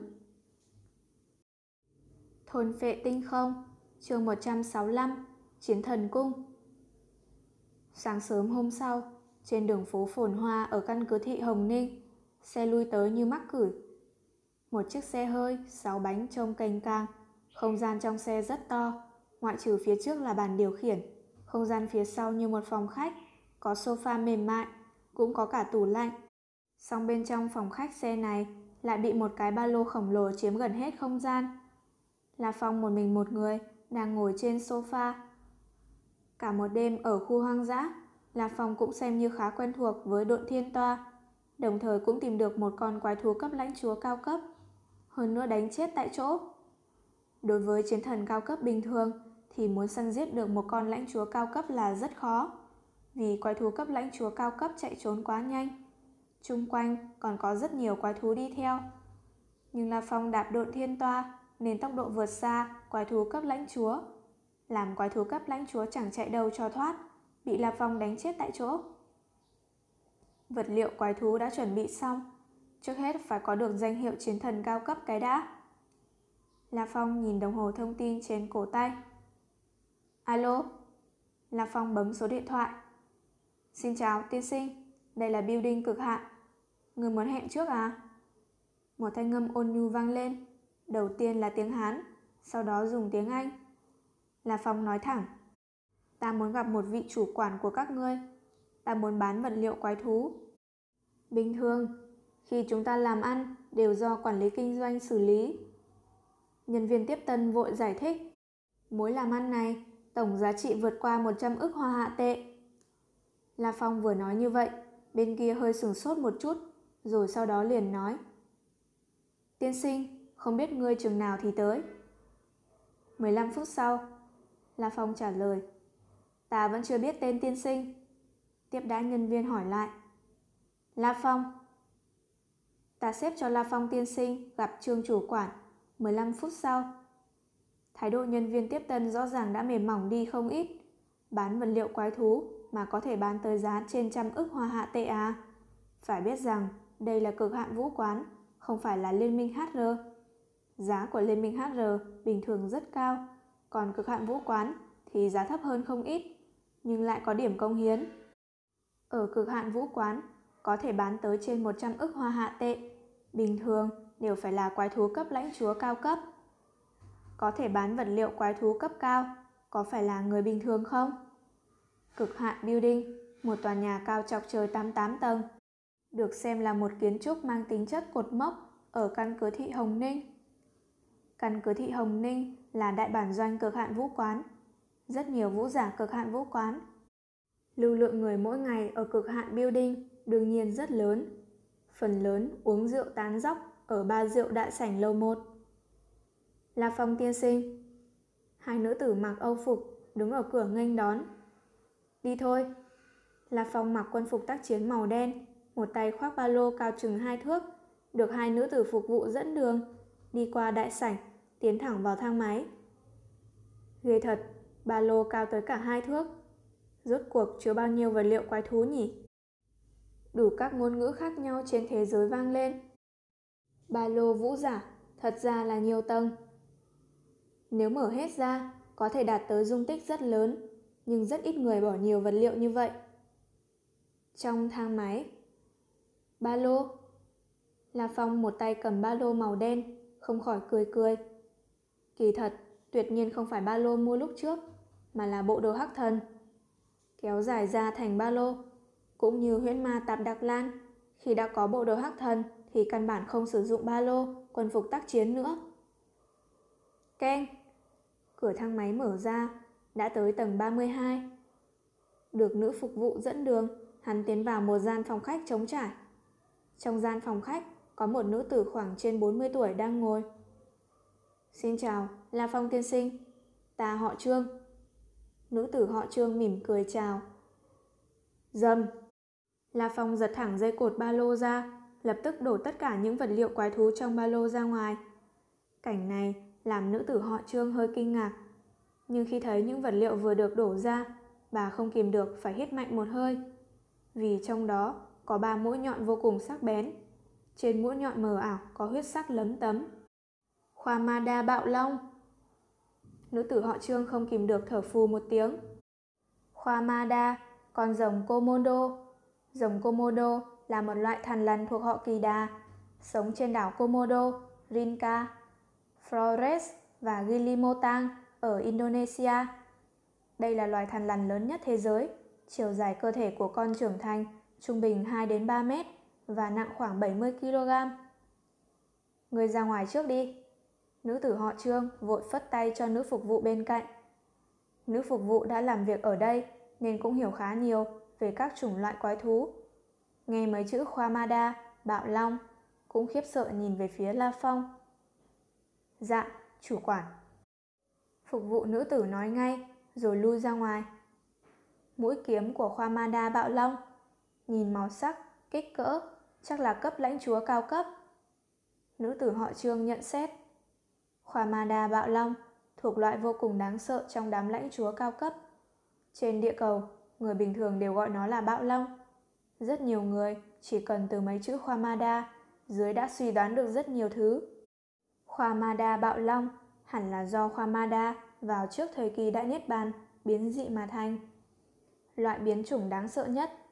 Còn ba cái mũi nhọn chính là mũi nhọn trên lưng, thứ quý nhất trên người con khoa Mada bạo long. Quái thú đã có thể được thêm chữ long, quả là chẳng thể dễ trêu vào. Muốn giết chết khoa Mada bạo long, cấp lãnh chúa cao cấp, tuyệt đại đa số chiến thần cao cấp đều không làm được. Xử lý mấy vật liệu này nhanh một chút nhé. La Phong nhướng mày. Ta còn có việc. Được, La Phong tiên sinh. Nữ tử họ Trương nói ngay. Chẳng mấy chốc, nữ tử họ Trương sử dụng dụng cụ kiểm tra đo lường. Càng kiểm tra, các bộ phận càng làm nữ tử họ Trương khiếp sợ. Bà không ngờ, hai con quái thú cấp lãnh chúa cao cấp ở đây, một con là khoa manda bạo long, một con là kim cương viên, đều là thuộc loại quái thú cấp lãnh chúa cao cấp, cực kỳ đáng sợ. Giúp ta đánh giá chiến tích, cũng nhận định danh hiệu luôn. La Phong nhắc nhở. Hai con này chắc phải. Muốn thành chiến thần cao cấp, cái quan trọng nhất là phải đưa ra vật liệu của hai con quái thú cấp lãnh chúa cao cấp mà phải do mình đánh chết. Về phương diện này, cũng chẳng có mấy chiến thần nói láo, vì nói láo cũng chẳng làm gì. Cố ý tìm được danh hiệu lợi hại cũng chẳng có gì tốt, không đủ thực lực thì cũng sống không ổn. Tỉ như chức giám sát sứ, chỉ có thực lực chính thức mới được những người quyết định quyết sách ở tổng bộ công nhận mới có thể có được chức vị đó. Không thể trao cho chức giám sát sứ đơn giản như vậy. Tốt, Nữ tử họ Trương gật đầu liên liệ, Trong lòng lại vô cùng kinh ngạc. Quá khùng, cho dù muốn có được danh hiệu chiến thần cao cấp, kiếm vài con quái thú cấp lãnh chúa cao cấp yêu yếu là được. Lại tìm một con khoa ma đa bạo long, một con kim cương viên. Nữ tử họ Trương thất kinh. La Phong tiên sinh. Nữ tử họ Trương có vẻ hơi cung kính nói. Kim cương viên giá 80 ức hoa hạ tệ điểm công hiến là 400 vạn điểm. Còn giá của khoa Mada Bạo Long là 120 ức hoa hạ tệ, điểm công hiến là 600 vạn điểm. La Phong tiên sinh tổng cộng có thể đạt được 200 ức hoa hạ tệ cùng với 1.000 vạn điểm công hiến. La Phong gật đầu.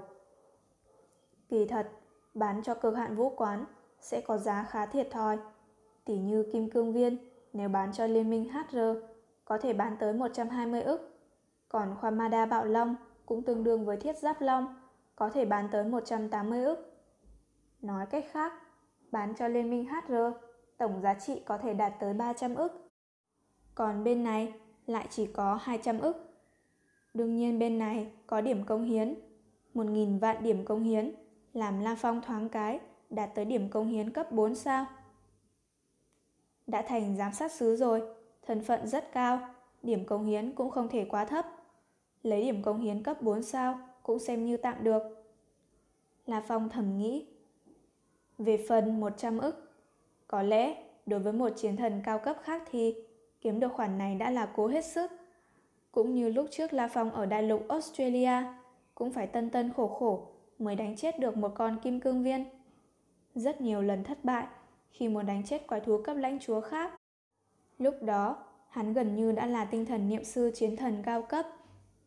Cho dù là chiến thần vô địch, nếu như không có độn thiên toa, xác suất La Phong đánh chết lãnh chúa cao cấp cũng sẽ tương đối thấp. Song bây giờ, hắn là chiến thần vô địch. Phối hợp với độn thiên toa, giết lãnh chúa cao cấp quả là rất dễ dàng. nhưng theo bản thuyết minh cũng có lời nhắc nhở của quán chủ. là Phong vẫn còn nhớ, trong hòm đựng độn thiên toa, bộ đồ hắc thần, thảo mộc chi linh. Trong bản thuyết minh cũng có nói một câu, không được trong cùng một khu vực đánh chết nhiều con quái thú cấp lãnh chúa cao cấp. Rất dễ dẫn tới việc quái thú vương cấp trong khu vực này đuổi giết. La Phong tiên sinh, 200 ức hoa hạ tệ đã được chuyển vào tài khoản vũ giả của ngươi. Điểm công hiến cũng đã lên tới cấp 4 sao. Nữ tử họ Trương ngồi trước máy laptop, gõ bàn phím không dây, rồi lập tức nhìn về phía La Phong cười nói.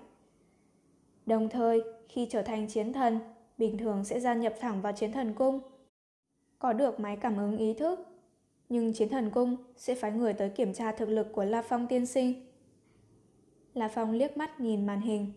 Trên màn hình chính là tư liệu về La Phong, đang đợi duyệt. Phía dưới dòng chữ cấp chiến thần, cao cấp, còn có một cái ô. Trên ô trống có văn tự. Xin chiến thần cung sát hạch. Chỉ vài giây sau, nữ tử họ Trương vẫn cười nói. La Phong tiên sinh, hôm nay chiến thần cung sẽ có người tới đây. Rất nhanh thôi. Xẹt. Một thanh âm chói tai vang lên. Hả? La Phong, nữ tử họ Trương đều nhìn lại. Trên màn hình laptop lại xuất hiện một cái khung vuông. Chiến thần cung sát hạch thông qua.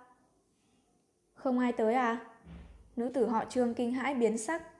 Bà làm chủ quản thời gian dài như vậy. Đây là lần đầu tiên gặp phải loại việc này. Nhưng bà cũng đã nghe qua. Có một vài cường giả có thực lực vốn được hội nghị chiến thần cung thừa nhận rồi. Sẽ được miễn trừ sát hạch. Thông qua thẳng. Nhưng loại việc này rất ít thấy. Hội nghị thừa nhận. Đó là khái niệm gì? Hội nghị cao nhất chiến thần cung, mỗi một nghị sĩ đều là tồn tại trên cấp chiến thần. La Phong tiên sinh, đợi lát nữa ở đây sẽ có người đưa đồ vật tới. Nữ tử họ Trương nói. Ừ, La Phong cũng không vội. Một lát sau, cửa phòng khách tự động mở ra. Ba nam tử mặc đồng phục đi đến. Một nam tử đầu trọc người Trung Quốc đang cầm một cái hòm kim loại, cung kính đưa cho La Phong. La Phong chiến thần, hoan nghênh ngươi gia nhập vào chiến thần cung. Ngươi nhận được mũ trụ máy cảm ứng ý thức miễn phí.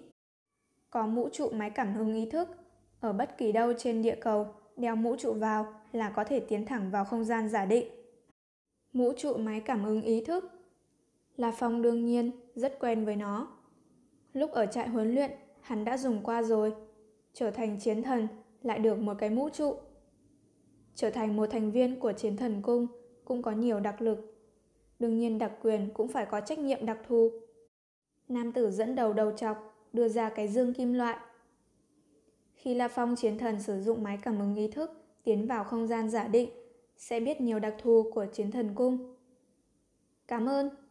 La Phong cười nhận lấy. Ngón tay đảo qua khóa. Tích. Khóa kim loại mở ra, lộ ra chụp đầu màu xanh lam thẫm bên trong. Thật là quen thuộc. La Phong thầm nghĩ. Các vị, tái kiến. La Phong cười, bỏ cái dương kim loại vào ba lô màu đen trên tay trái. Lưng đeo ba lô, đi thẳng ra ngoài. Đi vừa ra ngoài cửa, hắn nói với đồng hồ thông tin. Số 1, tới cực hạn building đón ta. Cũng nên trở về nhà rồi. Cơ sở Giang Nam Thị. La Phong đi về phía thang máy. Lúc này, một chiếc phi cơ chiến đấu màu lam sậm cũng bay khỏi trại huấn luyện cực hạn, tới cực hạn building đón La Phong.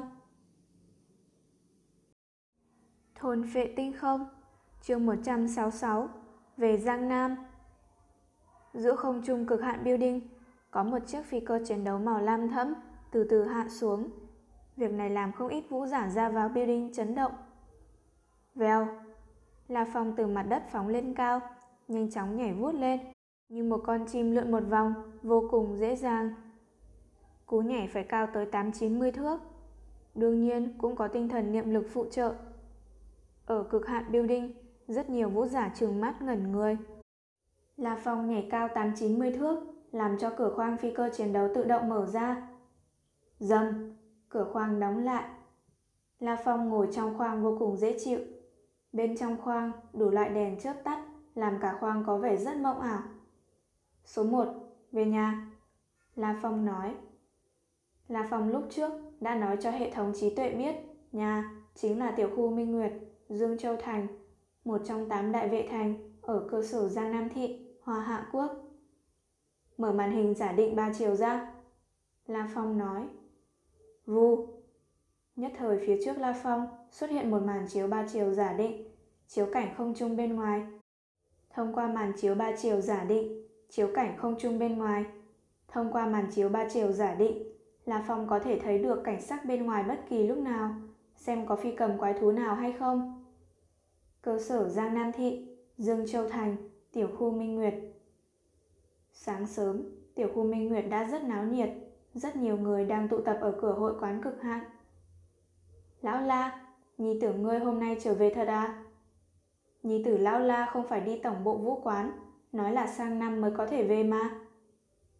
Ta lừa các ngươi làm gì? Lúc nãy nhi tử ta gọi điện thoại cho ta, nói là khoảng chừng nửa giờ sau là có thể tới nhà rồi. La Hồng Quốc cười hà hà nói.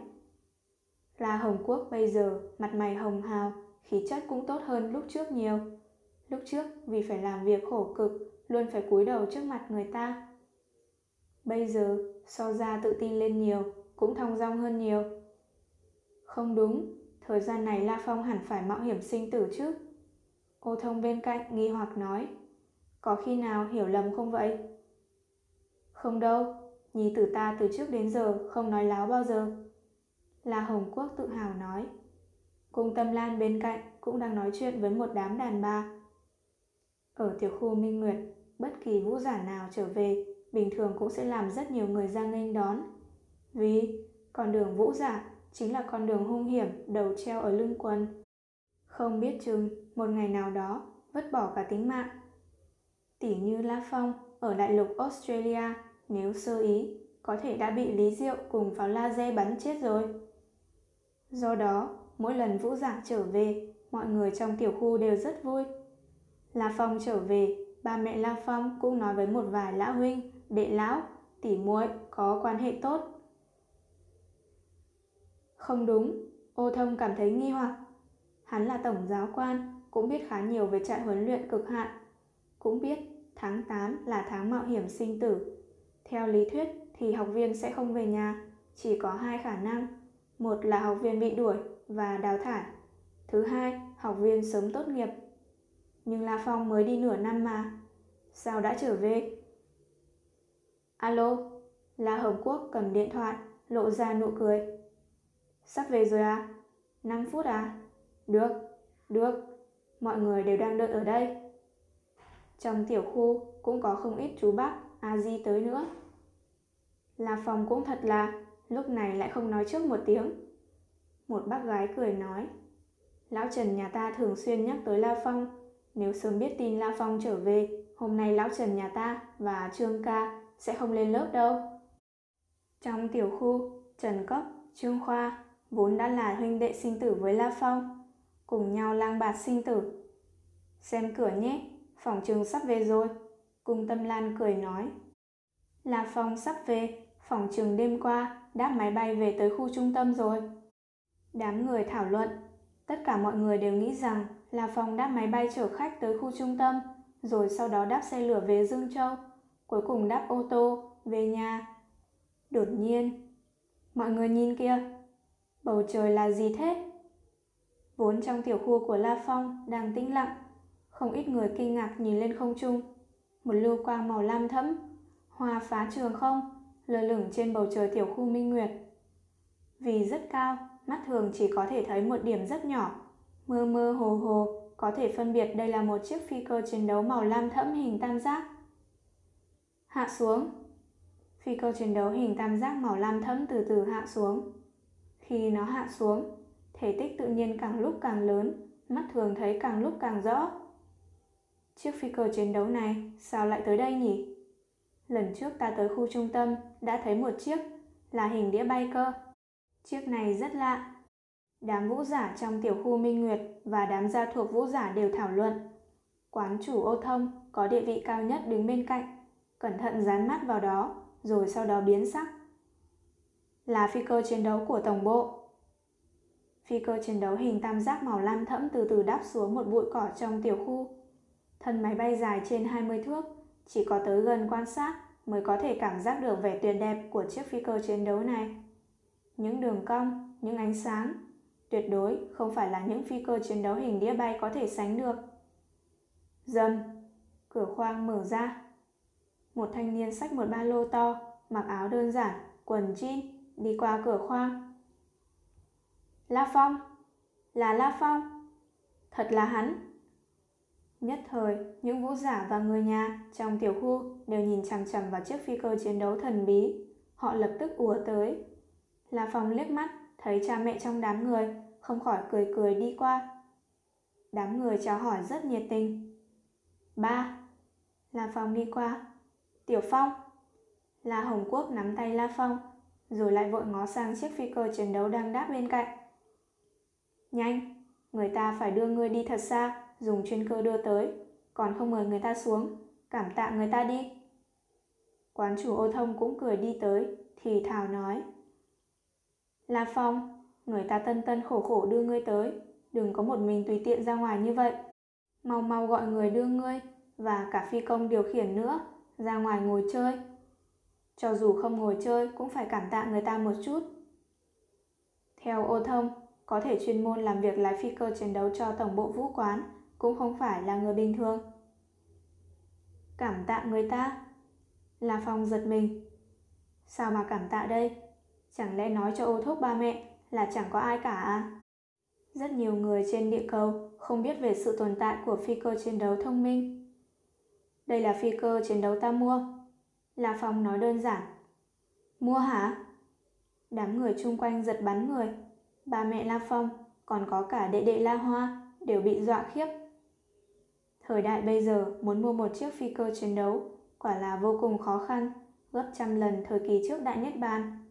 Phải biết rằng rất nhiều phú ông cũng tiếc tiền mua vé máy bay chở khách cỡ lớn. Có thể tưởng tượng được, mua một chiếc phi cơ chiến đấu, dù trong giới chiến thần, cũng chỉ có một số rất ít mới mua được, mà cơ hồ đều là phi cơ chiến đấu hình đĩa bay bình thường mà thôi. Ô thúc, lát nữa ta mời các ngươi uống rượu. La Phong cười chào hỏi người chung quanh, rồi lập tức cùng ba mẹ, đệ đệ về nhà. Dù sao, tin tức mình trở thành giám sát sứ chẳng mấy chốc sẽ truyền ra. Đã thế thì, nói rằng phi cơ chiến đấu là do mình mua cũng không có gì. Rất nhiều vũ giả và người nhà trong tiểu khu Minh Nguyệt, kể cả ô thông, đều bị dọa khiếp. Hừ, tên tiểu gia hỏa La Phong mua được một chiếc phi cơ chiến đấu. Hơn nữa thoạt nhìn còn không phải là phi cơ chiến đấu hình đĩa bay thông thường. Tất cả mọi người bị tin tức này làm ngẩn người. Không đúng, phi cơ chiến đấu sao cứ đứng đây? Sao không có phi công ra ngoài? Hồi lâu sau mới có người phản ứng. Còn lúc này, là phòng đã về nhà. Khu trung tâm cơ sở Giang Nam Thị, bên trong cực hạn tổng hội quán. Hội trưởng Chu Chính Vĩnh đang ở trong một căn phòng, ngồi trên sofa, trước mặt để một chén trà. Lưu giám sát xứ. Chu Chính Vĩnh cầm điện thoại di động, cười nói. Người tới cơ sở Giang Nam Thị chúng ta vài năm, huỳnh đệ cũng làm người gặp nhiều phiền phức, cũng phải cảm tạ Lưu giám sát xứ tới hỗ trợ vài năm. Người mà đi, chỉ sợ cực hạn vũ quán chúng ta tại cơ sở Giang Nam Thị bên này e rằng sẽ bị lôi điện vũ quán áp bức. Người nói tân giám sát sứ à? Chu Chính Vĩnh cười khổ nói. Ta nào biết tân giám sát sứ có thực lực như thế nào chứ? Chẳng biết có theo kịp lôi điện vũ quán không? Thông báo còn chưa tới, phòng trường lát nữa sẽ tới. Chu Chính Vĩnh cười nói. Ta đang ở phòng làm việc, khi thông báo tổng bộ vừa đến, ta sẽ lập tức báo ngay. Được, đợi sau này khi đi tổng bộ, nhất định sẽ tìm lưu giám sát xứ. Chu Chính Vĩnh lập tức cúp điện thoại. Ngày hôm qua, hắn đã biết lưu giám sát xứ được chuyển đi về tổng bộ toàn cầu. Chỉ là thông báo tân giám sát xứ vẫn còn chưa đưa xuống. Vừa rồi, sáng sớm hôm nay, lưu giám sát xứ nhận được thông báo chính thức. Còn bản thân lưu giám sát xứ từ tối hôm qua đã đáp máy bay chở khách ly khai rồi. Lưu giám sát xứ đi, không biết giám sát xứ mới tới là ai. Chu Chính Vĩnh thầm nghĩ. Cộp, cộp, cộp. Tiếng đập cửa vang lên. Vào đi, Chu Chính Vĩnh nói. Cửa mở, bên ngoài đi vào ba người chính là tam đại chủ quản của cực hạn tổng hội quán cơ sở Giang Nam Thị bên này, ba người ra cát thao. Hội trưởng, chúng ta vừa mới được tin lưu giám sát sứ chính thức bị thuyên chuyển. Không biết tân nhậm giám sát sứ là ai? Trong tam đại chủ quản, nam tử cơ bắp lùn thấp, mặc áo sơ mi màu trắng nhíu mày hỏi. Ta cũng không biết, thông báo còn chưa tới. Chu Chính Vĩnh lắc đầu. Lưu giám sát sứ ở đây, chúng ta sống rất thoải mái. Lưu giám sát sứ căn bản không quản việc của chúng ta, chỉ chuyên tâm tiềm tu. Mọi người ở chung với nhau cũng vui vẻ. Hơn nữa lưu giám sát sứ thực lực cũng rất mạnh. Gặp phải một vài vấn đề, lão ra tay cũng có thể dễ dàng giải quyết. Chính phủ bên kia cũng nể mặt hắn. Tần giám sát sứ này... Tần giám sát sứ có giống như thiết diện bao chuẩn năm đó không nhỉ? Gia Cát Sơn không kìm được nói. Thiết diện bao chuẩn là ngoại hiệu do chủ quản, hội trưởng năm đó đặt cho giám sát sứ. Lúc trước, trong nhiệm kỳ của thiết diện bao chuẩn, hắn đã bãi miễn 6 vị chủ quản, thậm chí còn giám quan một vị hội trưởng. Làm người sau đều cảm thấy run sợ. Không biết, chủ chính Vĩnh lắc đầu. Ba vị chủ quản kia cũng có vẻ thấp thỏm không yên. Dù sao nói về chức quyền, giám sát sứ là một vị trí có quyền giám sát thậm chí còn không cần cấp trên phải phê chuẩn, trực tiếp bãi miễn chủ quản cùng với các chức vị dưới chủ quản. Nếu gây sự, đến cả hội trưởng cũng có thể rớt chức.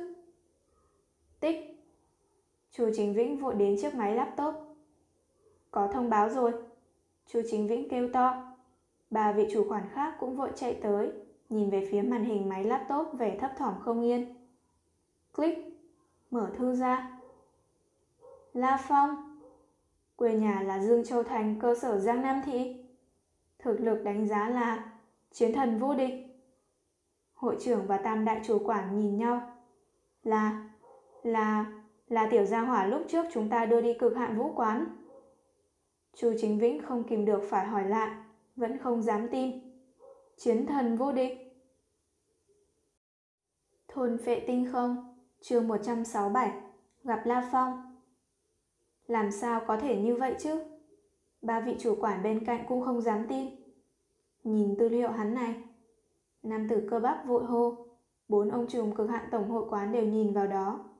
Số chứng minh là 4261 1232 0380 6083 211. Một chủ quản khôi ngô cao lớn liền nói. Hắn sinh ngày 8 tháng 6 năm 2038. Nói cách khác, Hắn năm nay mới 19 tuổi. Giám sát sứ 19 tuổi sao? 19 tuổi? Hội trưởng Chu Chính Vĩnh và ba vị chủ quản Gia Cát Thao nhìn nhau, thoáng cái đều im lặng hẳn đi. Nếu nói thấy mấy chữ La Phong và Dương Châu Thành cơ sở Giang Nam Thị, thì còn nghi là tiền bối trùng tên trùng họ. Nhưng nhìn thấy số chứng minh thư cũng đã rất xác định rồi. Dù sao, mỗi một người đều có số chứng minh thư nhất định. Tổng bộ cực hạn vũ quán toàn cầu đưa ra bổ nhiệm này khẳng định đã trải qua rất nhiều trình tự, không thể lầm người được. Đúng là La Phong. Rõ là hắn. Hội trưởng và ba vị chủ quản đều có tâm tình khác nhau. Trong lòng Gia Cát Thao thì mừng thầm. Lúc đầu khi phát hiện ra La Phong có thiên phú, Gia Cát Thao đã giúp La Phong. Vốn chỉ là tùy ý giúp một chút, không ngờ chỉ mới một năm, La Phong đã trở thành người lãnh đạo trực tiếp của mình rồi. Hắn mới chừng đó tuổi, sao mà thành chiến thần, hơn nữa lại là chiến thần vô địch. Nam tử cơ bắp rất nghi hoặc. Du Sâm.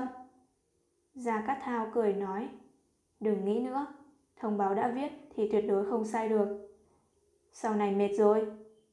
Hán tử khôi ngô nhíu mày nói, giám sát sứ mới tới, lại nhỏ tuổi, tuổi không lớn, vậy e rằng không phải là người thành thục.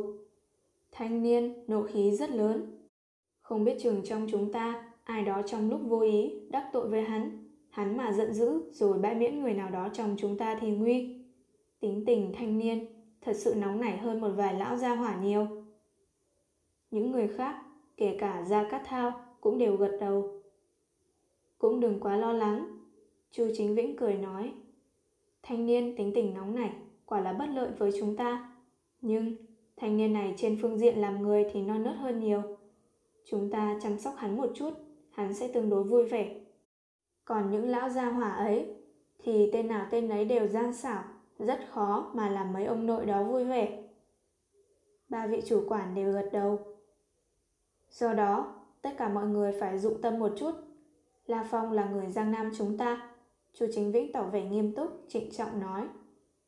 Dựa theo quy củ, khi bổ nhiệm chức vị đều ưu tiên cho người địa phương. Còn La Phong bây giờ chính là chiến thần vô địch, lại là người địa phương. Sau khi thành giám sát sứ, vị trí của hắn sẽ luôn luôn ở đây. Ba vị chủ quản cũng hiểu, cho dù tổng bộ có giám sát sứ mới, nhưng cũng tuyệt đối không ăn bài tới cơ sở Giang Nam Thị. Vì ở cơ sở Giang Nam Thị vị này, La Phong là người địa phương rồi, lại là chiến thần vô địch.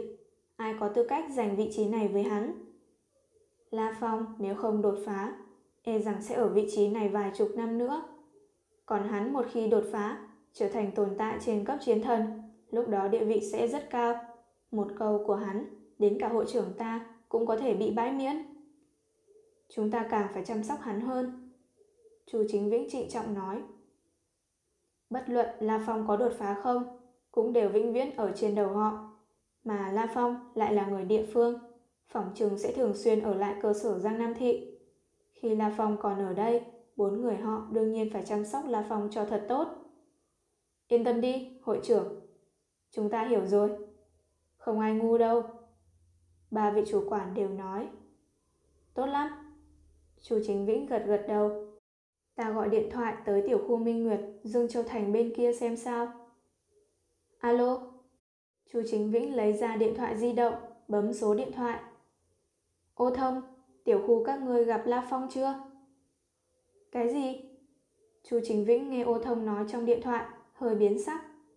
Ba người ra cắt thao, du sâm bên cạnh cũng đều cẩn thận nghe, miễn cưỡng nghe thấy lõm bõm vài chữ.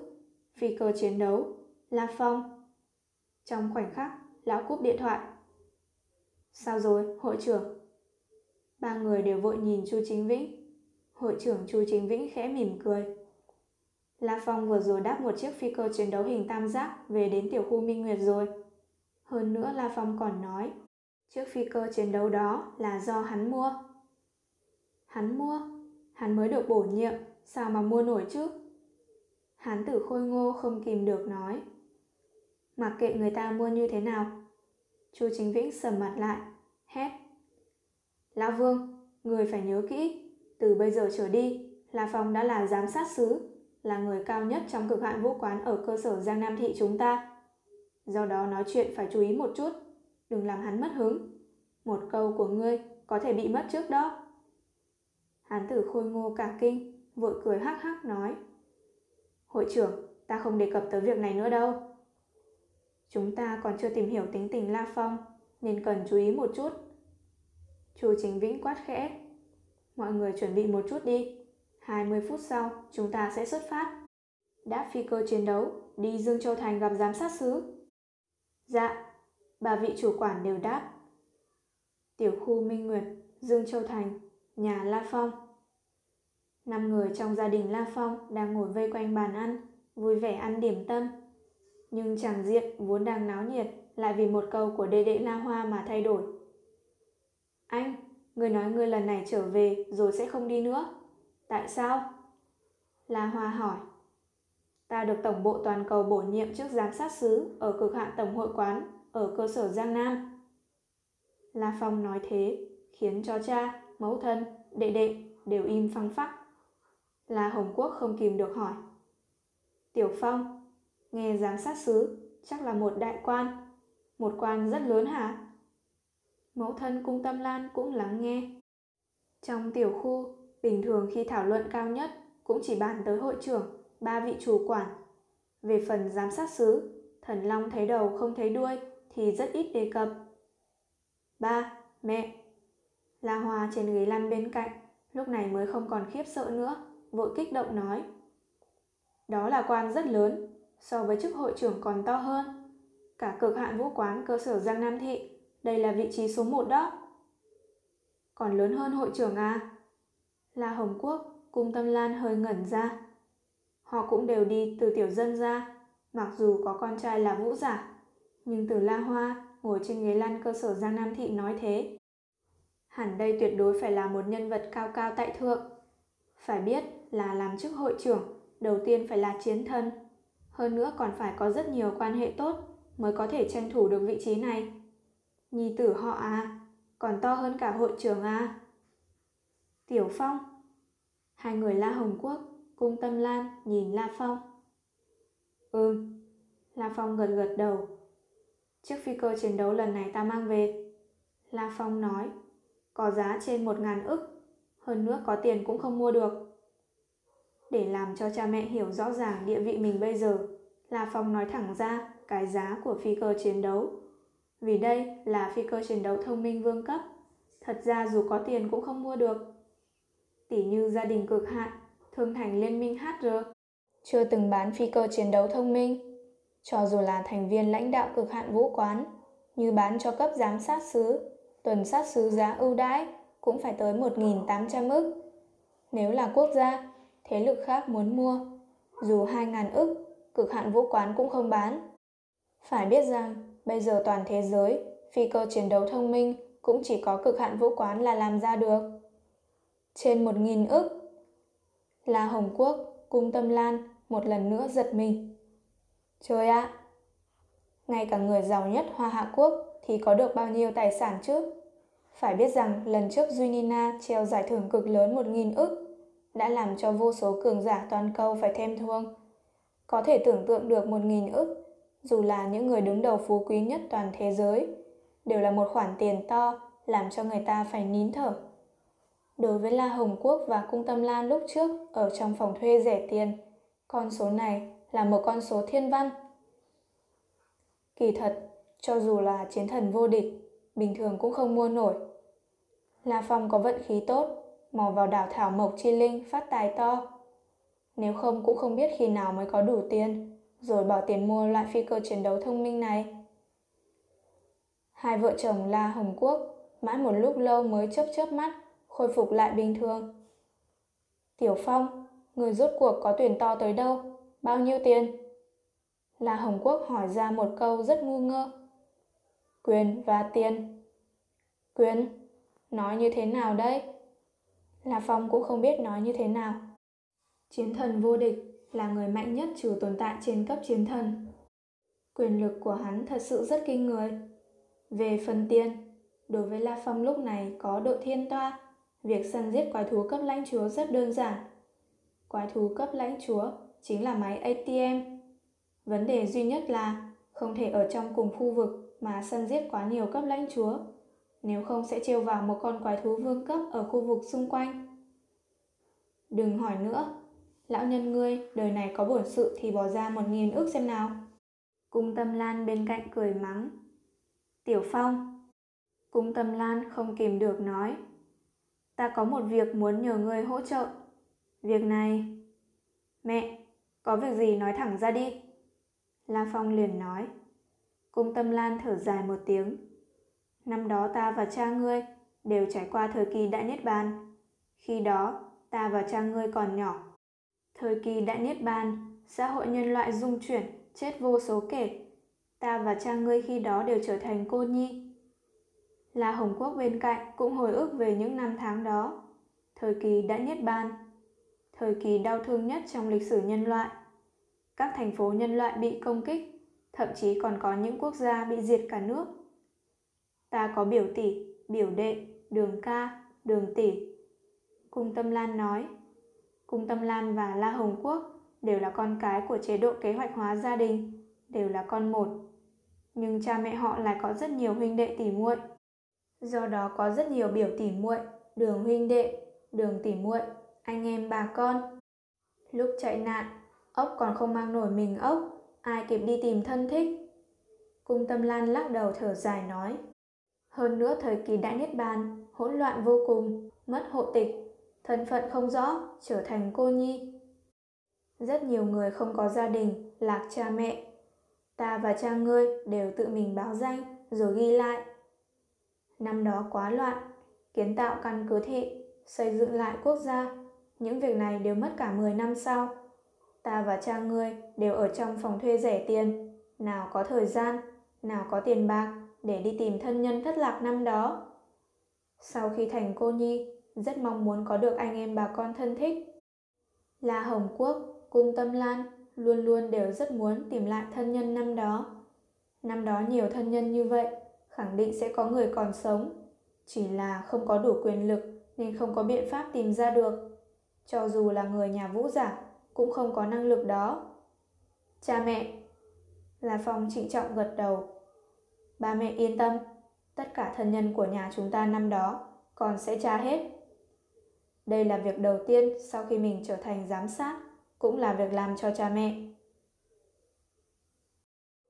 Thôn phệ tinh không, chương 168 Vấn đề an toàn của mũ chụp Khi La Phong và cha mẹ, đệ đệ, tề tụ cùng nhau, bên trong tiểu khu Minh Nguyệt chợt trở nên náo nhiệt. Từ khu trung tâm, hội trưởng và ba vị chủ quản đang sắp đến tiểu khu Minh Nguyệt. Tổng giáo quan ô thông dẫn hơn 10 vũ giả đang đợi. Hôm nay hội trưởng và ba vị chủ quản tại sao lại tới đây cả nhỉ? Bốn ông trùm cùng tới tiểu khu chúng ta, quả rất ít thấy. Đám vũ giả đều gì dầm thảo luận. Tới rồi. Ô thông ngẩng đầu lên nhìn. Mọi người yên lặng, nhìn lên thiên không. Một luồng hào quang xé gió bay tới, rồi sau đó chậm lại, hóa thành một chiếc phi cơ chiến đấu hình đĩa bay màu xanh lam thẫm, lơ lửng trên bầu trời tiểu khu Minh Nguyệt, rồi bắt đầu từ từ hạ xuống. Đi, ra đón hội trưởng thôi. Ô thông dẫn hơn 10 vũ giả đi đón. Về phần gia đình các vũ giả khác thì cấm không được đến gần. Đây là đón hội trưởng và ba vị chủ quản, sao có thể để đám người lộn xộn đó vây xem chứ? Dâm, cửa khoang mở ra, cầu thang tự động kéo dài ra. Chu hội trưởng mặc quần áo màu đen dẫn đầu, ba chủ quản đi phía sau, theo thứ tự đi theo cầu thang xuống dưới. Ra mắt hội trưởng, ba vị chủ quản. Ô thông khom người. Ra mắt hội trưởng, ba vị chủ quản. Một đám vũ giả đều khom người. Xa xa, không ít gia đình vũ giả rất kích động, thấp giọng thảo luận. Đây là bốn ông trùm cực hạn vũ quán cơ sở Giang Nam Thị. Bình thường muốn gặp một người cũng rất khó rồi. Ừ, Chu Chính Vĩnh gật gật đầu. Một đám vũ giả nín thở. Cũng giống như lúc trước, ô thông dẫn đám La Phong đi gặp chủ quản Gia Cát Thao, cũng rất cung kính. Nên biết, một tổng giáo quan vệ thành, nếu so với một chủ quản căn cứ thị, thì địa vị thua rất xa, chứ đừng nói so với hội trưởng. Trước mặt hội trưởng, bà vị chủ quản, tất cả các vũ giả đều rất thận trọng. Là giám sát sứ có nhà không? Chu Chính Vĩnh cười hỏi. Im lặng. Ô thông và vài chục vũ giả đều sừng sốt. La giám sát sứ. Ai là la giám sát sứ? Là, la giám sát sứ. Ô thông trừng mắt. Là La Phong, là giám sát sứ. Chú Chính Vĩnh mỉm cười.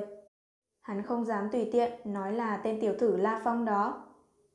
Người ta lãnh đạo trực tiếp của hắn thực lực lại được tầng cao lãnh đạo cao nhất cực hạn vũ quán đánh giá là chiến thần vô địch. Nào phải là nhân vật mà Chu Chính Vĩnh hắn, một tên chiến thần trung cấp có thể trêu vào chứ. La Phong, là giám sát sứ. Đám người ô thông hơi ngẩn ra. Gia Cát Thao bên cạnh cười nói. Tổng bộ toàn cầu phát lệnh bổ nhiệm, La Phong chiến thần chính thức trở thành giám sát sứ ở cực hạn tổng hội quán cơ sở Giang Nam Thị chúng ta. Chúng ta lần này tới đây chính là để bái kiến La Giám sát sứ. La Phong, à, La Giám sát sứ, ở nhà với người trong nhà. Ô thông phản ứng nhanh nhất, vội trả lời. Hội trưởng, ba vị chủ quản, phải thông báo cho giám sát sứ một tiếng chứ. Ta tự mình báo. Chu Chính Vĩnh mỉm cười bấm số điện thoại. Ô thông và đám vũ giả đều dán mắt vào Chu Chính Vĩnh. Điện thoại thông rồi. À, là giám sát sứ, ta là Chu Chính Vĩnh. Chu Chính Vĩnh mỉm cười, rất thành khẩn. Ta đang ở tiểu khu Minh Nguyệt, còn có cả ba vị chủ quản. Không vội, không vội, chúng ta ở hội quán đợi la giám sát sứ. Cúp điện thoại, Chu Chính Vĩnh nhìn về phía ô thông, cười nói. Ô thông, đi. Đi tới hội quán cực hạn Dương Châu các ngươi xem một chút. Dạ, hội trưởng. Ô thông vội đi theo, Cả tiểu khu Minh Nguyệt chẳng mấy chốc đã sôi trào. La Phong là tân giám sát sứ, cực hạn vũ quán ở vùng cơ sở Giang Nam Thị. Tin tức này truyền đi với tốc độ kinh người. Một truyền, mười mười truyền trăm. Ngoại trừ người vắng mặt, phần lớn những người khác đều biết. Tất cả mọi người đều chấn động, liên tưởng đến phi cơ chiến đấu lúc trước, bây giờ mới tỉnh ngộ. Không lạ khi La Phong có thể mua được phi cơ chiến đấu. Nguyên lai đã thành giám sát sứ rồi. Phải gọi là giám sát sứ, không được kêu to gọi nhỏ, La Phong này, La Phong kia. Giám sát sứ năm nay còn rất trẻ, xét về tuổi cũng mới 19 tuổi, vẫn còn chưa kết hôn, mà đã có gì chưa nhỉ? Không nghe nói là có. Đủ loại người muốn chấp nối với nhà La Phong, muốn tìm cho La Phong một lão bà. Tóm lại, họ bàn tán đủ loại. Dù sao, giám sát sứ mà, có thể thành giám sát sứ, đầu tiên phải là chiến thần cao cấp. Trong đám chiến thần cao cấp là loại người có danh vọng nhất. Nhân vật bực này, phóng mắt nhìn toàn cầu, ai nấy đều là thứ dữ cả. Nếu ai có bà con gả cho giám sát sứ, sau này chắc chắn chiếm được nhiều ích lợi. Trong phòng khách hội quán cực hạn, trong phòng khách tổng cộng có 5 người. Bốn ông trùm cực hạn vũ quán cơ sở Giang Nam Thị cùng với La Phong. Lúc này La Phong đang ngồi trên ghế. Vừa rồi đi từ nhà đến hội quán, thái độ của một vài hàng xóm, gia đình vũ giả trong tiểu khu làm cho La Phong vô cùng kinh ngạc. Tự hồ ai nấy đều rất nhiệt tình, thậm chí còn có người gọi là La giám sát sứ nữa. La Phong nhất thời hiểu, thân phận mình đã lộ rồi, nhưng một ngày nào đó cũng sẽ lộ ra thôi. La Phong cũng đã chuẩn bị tư tưởng rồi. La giám sát sứ, ta xin giới thiệu với ngài một chút. Hội trưởng Chu Chính Vĩnh vội cười nói, ba vị này là ba chủ quản của cực hạn vũ quán Giang Nam Thị ta. Vị này là Gia Cát Thao, vị này là Vương Khắc Phiền, vị này là Du Sâm. Ra mắt giám sát sứ. Ba người Gia Cát Thao, Vương Khắc Phiền, Du Sâm đều đứng lên. Đừng khách khí, thoải mái nhé, ngồi xuống cả đi. Các vị cũng đều coi như là tiền bối trưởng bối của ta. Năm đó Gia Cát Thao tiền bối đã từng giúp ta, ta cũng vô cùng cảm kích. La Phong thành khẩn nói, hắn gặp qua mấy vị tồn tại trên cấp chiến thần, thậm chí còn nói chuyện trực tiếp với đệ nhất cường giả thế giới Hồng. Bây giờ nhìn lại bọn người Chu Chính Vĩnh, Gia Cát Thao, La Phong cảm thấy bình tĩnh thoải mái nhiều. Sau khi trò chuyện vài phút, sự thoải mái của La Phong làm cho bốn ông trùm cũng không cảm thấy thấp thỏm nữa. Dù là thanh niên, mặc dù địa vị cao, nhưng lại không có ngạo khí. Bốn ông trùm thở phào một hơi. Chu hội trưởng, La Phong nói, những việc giám sát sứ nên làm, ta đương nhiên sẽ làm. Về phần cơ sở Giang Nam Thị bên này, những việc to nhỏ ở cực hạn vũ quán vẫn để như cũ. Ta còn trẻ, cũng không hiểu nhiều, cũng không muốn để ý tới. Nghe nói như thế, đám bốn người chu hội trưởng cảm thấy rất vui. Nhưng, hy vọng các vị cũng đừng làm gì sai trái. Về mặt La Phong trở nên nghiêm túc. Tổng bộ đã để ta đảm nhiệm chức vị giám sát sứ, ta cũng muốn làm cho tốt. Tuy nói như vậy, nhưng trên thực tế, La Phong đều còn xem bưu kiện mà Tổng bộ cực hạn vũ quán gửi tới, nói về chức trách giám sát sứ. Yên tâm, là giám sát sứ. Chúng ta nhất định sẽ không làm ngươi khó xử đâu. Chu Chính Vĩnh vội cam đoan. Nếu ai làm việc gì quá phận, không cần La Phong giám sát sứ nói, ta sẽ giáo huấn họ. Cũng không cần nghiêm trọng như vậy. La Phong cười nói. Ta là người dễ nói chuyện, chỉ là có đôi khi tính tình hơi nóng nảy một chút. Thanh niên mà, các vị trưởng bối tiền bối cũng nên thông cảm. Ta có một việc, xin chu hộ trưởng hỗ trợ. La Phong nói. Là giám sát sứ xin cứ nói. La Phong hít sâu một hơi, từ từ nói. Cha mẹ ta đã thất lạc mất rất nhiều thân nhân thời kỳ đại niết bàn. Ta muốn nhờ chu hội trưởng hỗ trợ tìm anh em bà con, biểu tỉ muội năm đó, đường huynh đệ, đường tỉ muội của cha mẹ ta, cũng không biết còn trưởng bối nào của họ vẫn còn sống trên đời hay không. Tuy nói cha mẹ đều là cô nhi, nhưng năm đó tình hình hỗn loạn, cha mẹ khi đó đều còn rất nhỏ. Ai biết ông nội bà nội, ngoại công bà ngoại mình có còn ai sống trên đời hay không? Việc này, chu hội trưởng nhíu mày nói, việc này khó khăn khá lớn. La Phong nhớ mày.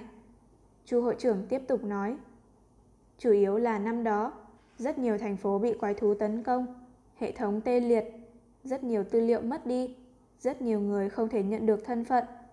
Do đó cực hạn vô quán chúng ta cũng không có biện pháp tra ra, chỉ có thông qua chính phủ Hoa Hạ Quốc tiến hành điều tra. Chính phủ Hoa Hạ Quốc vẫn có thể giữ tư liệu về dân chúng. Nhờ chính phủ hỗ trợ không có vấn đề gì chứ? La Phong hỏi. Đối với chính phủ Hoa Hạ Quốc, họ sẽ nể mặt La giám sát xứ hơn nể mặt ta nhiều. Người nói hữu dụng hơn. Chu Chính Vĩnh cười nói. Ừm, nhưng khi trở về, ta sẽ nói với họ một tiếng. Một khi họ biết việc này là giúp cho La giám sát xứ, nhất định sẽ rất cẩn thận. Chiến thần vô địch, quả có sức hấp dẫn cực lớn với ngũ đại cường quốc như Hoa Hạ Quốc. Ừm, La Phong gật gật đầu. Giám sát sứ vừa nhậm chức, dựa theo quy củ, chúng ta sẽ cử hành một yến hội lớn để hoan nghênh giám sát sứ. Đến lúc đó mời nhiều nhân vật trọng yếu như chính giới, thương giới, vũ giả trong cơ sở Giang Nam Thị tham gia. Đến cả vài nhân vật trọng yếu ở Hoa Hạ Quốc, phòng trường cũng sẽ tới. Chủ chính Vĩnh nói, không biết giám sát sứ muốn khi nào thì cử hành. Là phòng giật mình. Giám sát sứ nhậm chức là một đại sự, đương nhiên phải làm thật to. Cứ cúi đầu giúp gió thì ra thể thống gì. Là phòng cũng biết đây là quy củ. Như vậy đi, ta vừa về nhà, trước hết muốn an tĩnh một thời gian. Ừm, ngày 1 tháng sau, cũng chính là ngày 1 tháng 9 sẽ cử hành yến hội, mời khách khắp nơi. La Phong nói. Áo gấm về làng. Lúc này chỉ mới ngày thứ nhất mà tiểu khu Minh Nguyệt đã vô cùng náo nhiệt rồi. Buổi tối hôm đó, La Phong và Trần Cốc, Trương Khoa và các bằng hữu cùng liên hoan, náo nhiệt một hồi. Đêm khuya 11 giờ, một khoảng yên tĩnh. La Phong ngồi trên sofa trong phòng media, bưng một chén nước trà, nhìn màn hình lớn trên vách tường phòng media. Trên màn hình hiện lên bức thư của tổng bộ nói về trách nhiệm sau khi trở thành giám sát sứ. Ừm, xem ra cũng khá dễ dàng. La Phong gật gật đầu. Bên cạnh hắn có một cái mũ chụp màu xanh lam thẫm đặt trên ghế sofa. La Phong cầm lấy chụp đầu màu xanh lam thẫm. Ở nhà sử dụng máy cảm ứng ý thức, thứ quan trọng nhất là phải chú ý bảo vệ mình. Vì một khi đeo chụp đầu màu xanh lam thẫm, ý thức sẽ tiến vào không gian giả định. Như vậy, nếu có người tới ám sát thì sẽ rất phiền phức. Nhưng ở trong phạm vi căn cứ thị, bên trong tiểu khu vũ giả thì không ai dám làm như vậy. Có thể nói như thế này, phải thường xuyên tự nhắc nhở, phải cẩn thận về việc an toàn thân thể. Mũ chụp cảm ứng ý thức cũng có trang bị an toàn. Nó kiểm tra đo lường một phạm vi chung quanh xem có ai vào đó hay không. Người khác lo về an toàn, ta lại không sợ. La Phong cười, trên người lập tức kéo dài ra lớp da màu đen. Có bộ đồ hắc thần bảo vệ, còn lo lắng gì? Thiết trí phạm vi an toàn, năm thước, năm thước. La Phong vẫn thiết lập một chút. Cửa phòng cửa sổ sớm đã khóa. Một khi có người xâm nhập vào khu vực thiết lập an toàn, chung quanh, ý thức của La Phong sẽ được tự động đưa ra khỏi không gian giả định. Xoát! La Phong đeo mũ chụp vào, còn bộ đồ hắc thần thì đã kéo dài, bao phủ cả chụp đầu màu xanh lam thẫm. Cả người khoanh chân, ngồi trên mặt đất, giống như một bức tượng màu đen. Tiến vào không gian giả định. Chiến thần cung trong không gian giả định. Tinh thần niệm sư cơ sở cũng phải vào trong không gian giả định mới có thể xem được. Thôn phệ tinh không, chương 169, tinh thần niệm sư cơ sở. Đây là một căn phòng khổng lồ u tĩnh. La Phong mặc áo bào trắng, đơn giản, đột nhiên xuất hiện trong căn phòng. Căn phòng to thật. La Phong không kìm được phải thán phục thốt lên. Nhìn quanh, cả phòng có chiều dài trên 50 thước, rộng cũng chừng 20 thước, cao 5 thước. Nói cách khác, diện tích căn phòng này trên 1.000 mét vuông. Ở giữa phòng là một cái giường lớn hình tròn, đường kính 3 thước. Phía trước giường là hồ bơi rộng chừng 10 thước, dài khoảng 23 thước. Giường, hồ bơi, bàn viết, ghế, bàn ăn sang trọng, ghế nằm, đệm tu luyện yoga. Căn phòng cực rộng tới cả ngàn mét vuông, được phân chia rất có hệ thống, thành rất nhiều khu vực. Chật chật, là phòng khẽ mỉm cười. Hoan nghênh ngươi, La Phong chiến thần. Một thanh âm điện tử chói tai vang lên, làm La Phong giật nảy mình lên. Đây là căn phòng riêng của ngươi tại chiến thần cung. Ngoại trừ bản thân ngươi, không có bất luận kẻ nào có thể vào được phòng ngươi. Thanh âm điện tử vang vọng lên trong phòng. Trong chiến thần cung, nếu ngươi muốn ăn uống gì, cứ việc gọi. Ở nơi này có rất nhiều thức ăn ngon. La Phong ngạc nhiên. Tiếp thị ăn uống à? Trên bàn viết của ngươi có hai quyển sách. Một quyển là Điều lệ chiến thần cung. Một quyển là Tinh thần niệm sư cơ sở. Chúc người vui trong chiến thần cung. Thanh âm điện tử biến mất. Vui vẻ à? La Phong nở nụ cười. Chiến thần cung là nơi để các chiến thần vui chơi à? Bàn viết ở gần cửa sổ. Cả phòng phía nam đều là những cửa sổ sát đất rất rộng. La Phong đứng trước cửa sổ sát đất, nhìn xuyên qua cửa sổ ra bên ngoài, ngắm cảnh sắc huyền ảo. Tiên cảnh. La Phong nhìn ra ngoài cửa sổ ra ngoài. Bên ngoài mênh mông khôn cùng, mây mù tràn ngập, ánh nắng vạn trượng chiếu qua lớp mây mù, khúc xạ ánh sáng bảy màu, đẹp huyền ảo. Mặc dù biết đây là không gian giả định, nhưng là loại giả định như thật này làm cho người ta có cảm giác giống y như thật, không khỏi làm cho người ta phải thán phục. Trước hết, nhìn xem bí tịch tinh thần niệm sư cơ sở cái đã. La Phong đi về bên cạnh bàn viết. Trên bàn viết đang để hai quyển sách. Một quyển bí tịch, trên bìa mặt đóng bằng da đen bóng, trên đó viết năm chữ to, điều lệ chiến thần cung.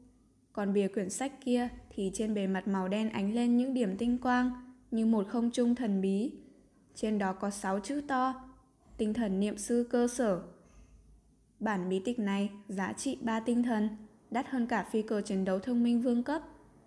La Phong cầm bản bí tịch lên, mở ra bắt đầu đọc. Tinh thần niệm lực, nguyên xuất phát từ tinh thần, linh hồn con người. Thân thể là cơ sở của tinh thần. Tinh thần niệm lực chỉ có thể thai ngén trong thân thể con người, rồi trở nên cường đại. Chủ yếu do quan hệ đặc thù giữa thân thể và tinh thần niệm lực. Một khi tinh thần niệm lực đụng vào người hoặc thân thể động vật sẽ xuyên thấu qua. Sở dĩ như vậy, không thể dùng tinh thần niệm lực tiến công thẳng vào thân thể địch nhân mà phải dựa vào một thứ gì trung gian như đao kiếm, ám khí, vân vân. Thấy đoạn này, La Phong không khỏi gật đầu. Đích xác như thế.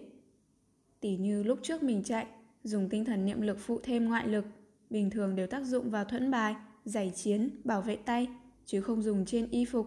Tại sao? Vì y phục quân phục tác chiến, xét từ góc độ phân tử thì vẫn có những lỗ thủng. Tinh thần niệm lực là những hạt nhỏ bé tác dụng vào y phục, sẽ có rất nhiều hạt xuyên qua lỗ thủng một cách tự nhiên, rồi xuyên qua thân thể người. Nên chỉ có thể tác dụng nhất định thôi, e rằng cũng chỉ có một phần mười sức mạnh mà thôi. Còn khi tác dụng vào thuẫn bài, giày chiến, lại có tác dụng trăm phần trăm.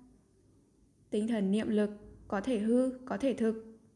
Thực là ẩn chứa cự lực kinh người, cách không khống vật, giết địch ngoài trăm mét. Hư lại có thể không một tiếng động, thẩm thấu vào linh hồn con người, giết địch vô thanh vô tức. Tụ họp không tiếng động, biến đổi thất thường. Tất cả tinh thần niệm sư chủ yếu chia làm ba loại. Loại đầu, cách không khống vật, giết địch. Loại thứ hai, thẩm thấu vào thức hải địch nhân, tiến hành công kích. Loại thứ ba, thuần phục thú, Là phòng tiếp tục lật xem. Cả quyển sách đại khái phân ra hai phần. Phần giới thiệu về loại thủ đoạn đầu là cách không khống vật giết địch, chiếm một nửa. Phần thứ hai chủ yếu miêu tả về loại thủ đoạn thứ hai, thẩm thấu tiến vào thức hải người mà công kích. Về phần thủ đoạn thứ ba, thuần phục thú, thì rất ít miêu tả.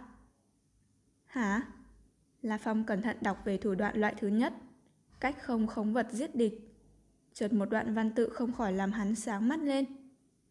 Tinh thần niệm sư, chủ tu khống vật, việc đề cao thực lực được chia làm ba phương diện là cường độ niệm lực, binh khí, kỹ xảo.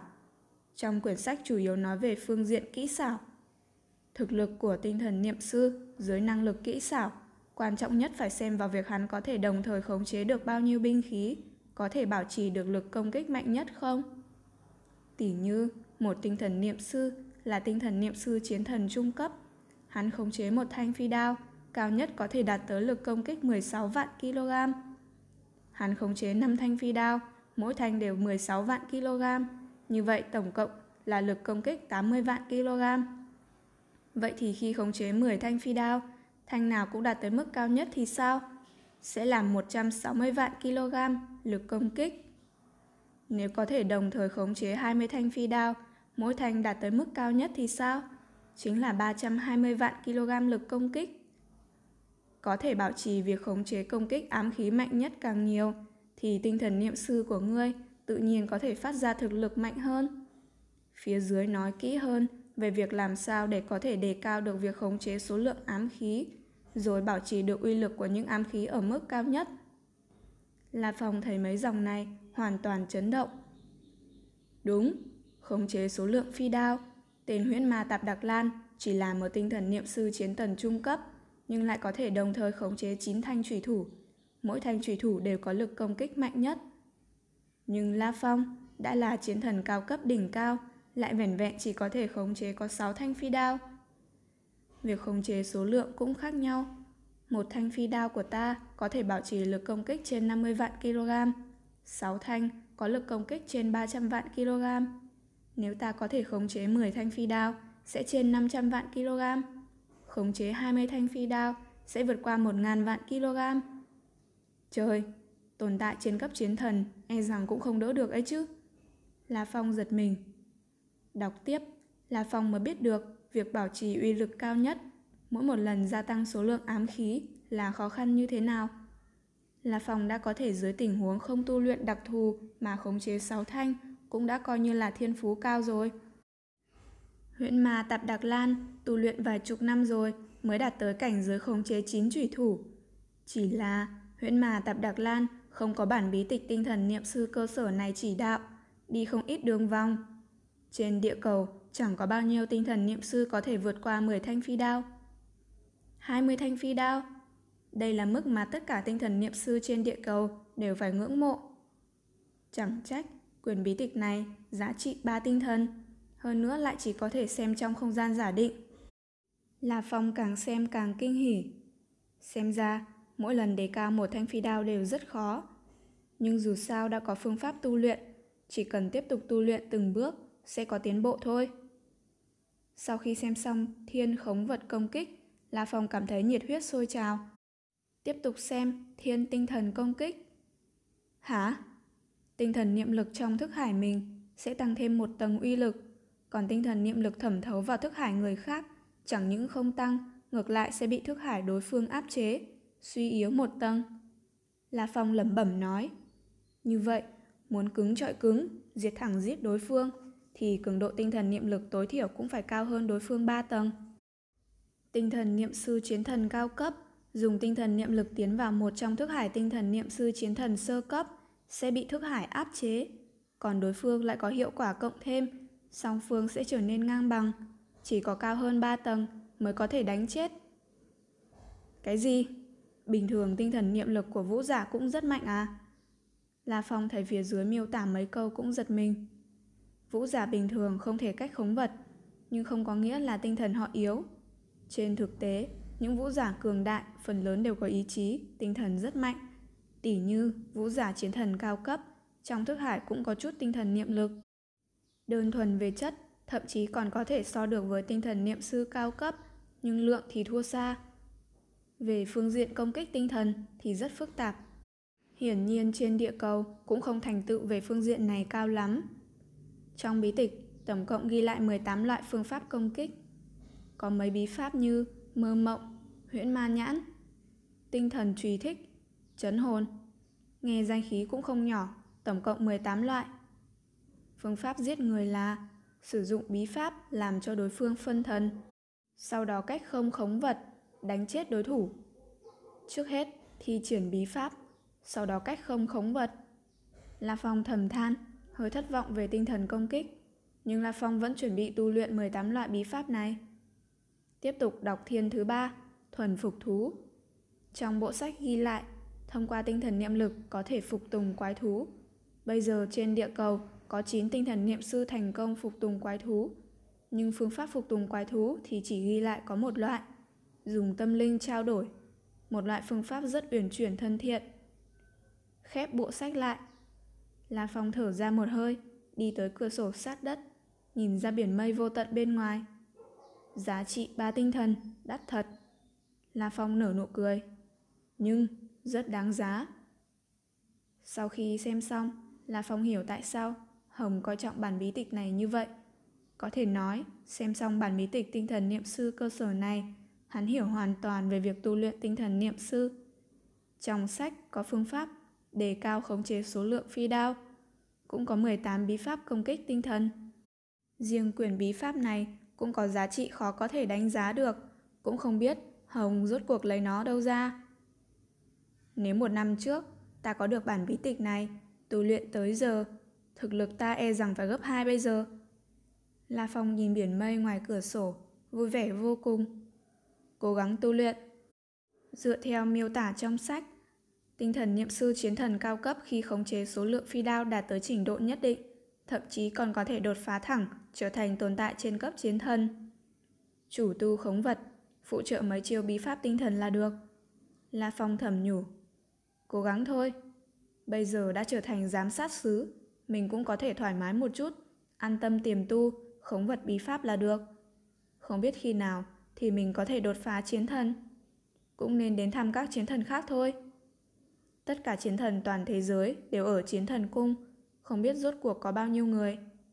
La Phong rất tò mò, không biết trên địa cầu tổng cộng có bao nhiêu chiến thần. Thôn phệ tinh không, chương 170, 3516 La Phong đứng trước bàn viết, mở quyển điều lệ chiến thần cung bìa đen ra, bên trong lại chỉ có một mảnh giấy. Hoan nghênh ngươi gia nhập vào chiến thần cung. Chiến thần cung là một tổ chức vũ giả nhân loại mạnh nhất do đệ nhất nghị trưởng Hồng, đệ nhị nghị trưởng Lôi Thần hợp lực sáng lập ra. Tất cả chiến thần tồn tại trên cấp chiến thần trên địa cầu đều là thành viên của chiến thần cung. Tầng quản lý chiến thần cung chính là hội nghị chiến thần cung. Chỉ có tồn tại trên cấp chiến thần mới có tư cách trở thành nghị sĩ của hội nghị này. Trong hội nghị có 5 đại nghị trưởng, lần lượt là đệ nhất nghị trưởng, đệ nhị nghị trưởng, cho đến đệ ngũ, là năm cường giả mạnh nhất trên địa cầu. Địa vị trong chiến thần cung chỉ làm 3 cấp bậc, thành viên bình thường, nghị sĩ, nghị trưởng. Trong chiến thần cung có nhiều công năng như thương thành, đấu giá sảnh, lôi đài quảng trường, thí luyện tháp. Người tự mình sẽ khám phá sau. Chỉ một mảnh giấy ngắn ngủi như vậy thôi. Xem xong, La Phong cười cười, bước về phía tủ quần áo, thay một bộ y phục đơn giản, đẩy cửa ra khỏi phòng. Dọc theo hành lang, tự nhiên dẫn tới một hành lang bao ngoài chiến thần cung. Hành lang này rộng chừng 9 thước. Đứng trên hành lang này tựa như đang đi trên tường thành, nhìn xuống phía dưới là cả một cái quảng trường siêu lớn trong chiến thần cung. Trên quảng trường có 9 cái lôi đài, Ngoài quảng trường là gì? Âm, âm. Đêm tối cuồn cuộn, những cơn sóng khổng lồ lần lượt đánh vào tường quảng trường. Cả chiến thần cung trông giống như một cung điện đang lơ lửng trên hải dương vô tận màu đen. Ai xếp đặt ra nó? Chiến thần cung khổng lồ này, một mặt là mây mù vô tận, còn mặt kia lại... La Phong lắc đầu. Xin chào. Một thanh âm từ phía sau vang lên. La Phong quay đầu nhìn lại. Người vừa chào là một nam tử da trắng cao, đang cười đưa tay ra nói. Ta tên là Phất Lạp Lạc Đế. La Phong. La Phong cũng cười bắt tay đối phương, tán dương. Tiếng Hán của ngươi rất không tệ. Cảm ơn ngươi. Phất Lạp Lạc Đế tươi cười. La Phong tiên sinh, thoạt nhìn thì ngươi còn rất trẻ. Hơn nữa ta cũng lần đầu gặp ngươi trong chiến thần cung. Ta là Phất Lạp Lạc Đế. Cái khác không nói. Nhưng những chiến thần trên địa cầu bây giờ ta phải biết tới 99%. La Phong tiên sinh hẳn là không thường vào đây. La Phong kinh ngạc, liếc mắt nhìn người trước mắt. Biết tới 99% chiến thần trên địa cầu à? Có lẽ là hơi khoa trương, nhưng cũng nói rằng người trước mắt mình rất tự tin. Ta lần đầu tiên tới đây. La Phong mỉm cười. À, lần đầu tiên. Phất lạp lạc đế nhướng mày một cái, có một tiếu ý thần bí đợi lát nữa sẽ có một điều kinh hỉ đó. Kinh hỉ? Vừa nói chuyện, hai chiến thần La Phong và Phất Lạp Lạc Đế cùng đi tới một cái thang xoay tròn, đi thông tới một đại sảnh. Vị trí của hai người La Phong là ở lầu 3, cách đại sảnh lầu 1 đại khái trên 10 thước. Còn cả đại sảnh lầu 1 phải cao tới 30 thước, rộng trên 100 thước. Đại sảnh này còn lớn hơn cả sân tập thể dục ở trường học. Trong đại sảnh lầu 1 khổng lồ đó, có để vô số những cái sofa, ghế dựa. Tối thiểu cũng phải cả vài ngàn cái ghế. Bây giờ đại khái có gần ngàn người, top 5, top 3 đang ngồi với nhau, uống rượu tán gẫu. Bao nhiêu chiến thần như vậy à? La Phong không khỏi nín thở. Có thể vào được chiến thần cung, tối thiểu cũng phải là chiến thần. Trước mắt và cả phía dưới nữa, có tổng cộng chừng ngàn người.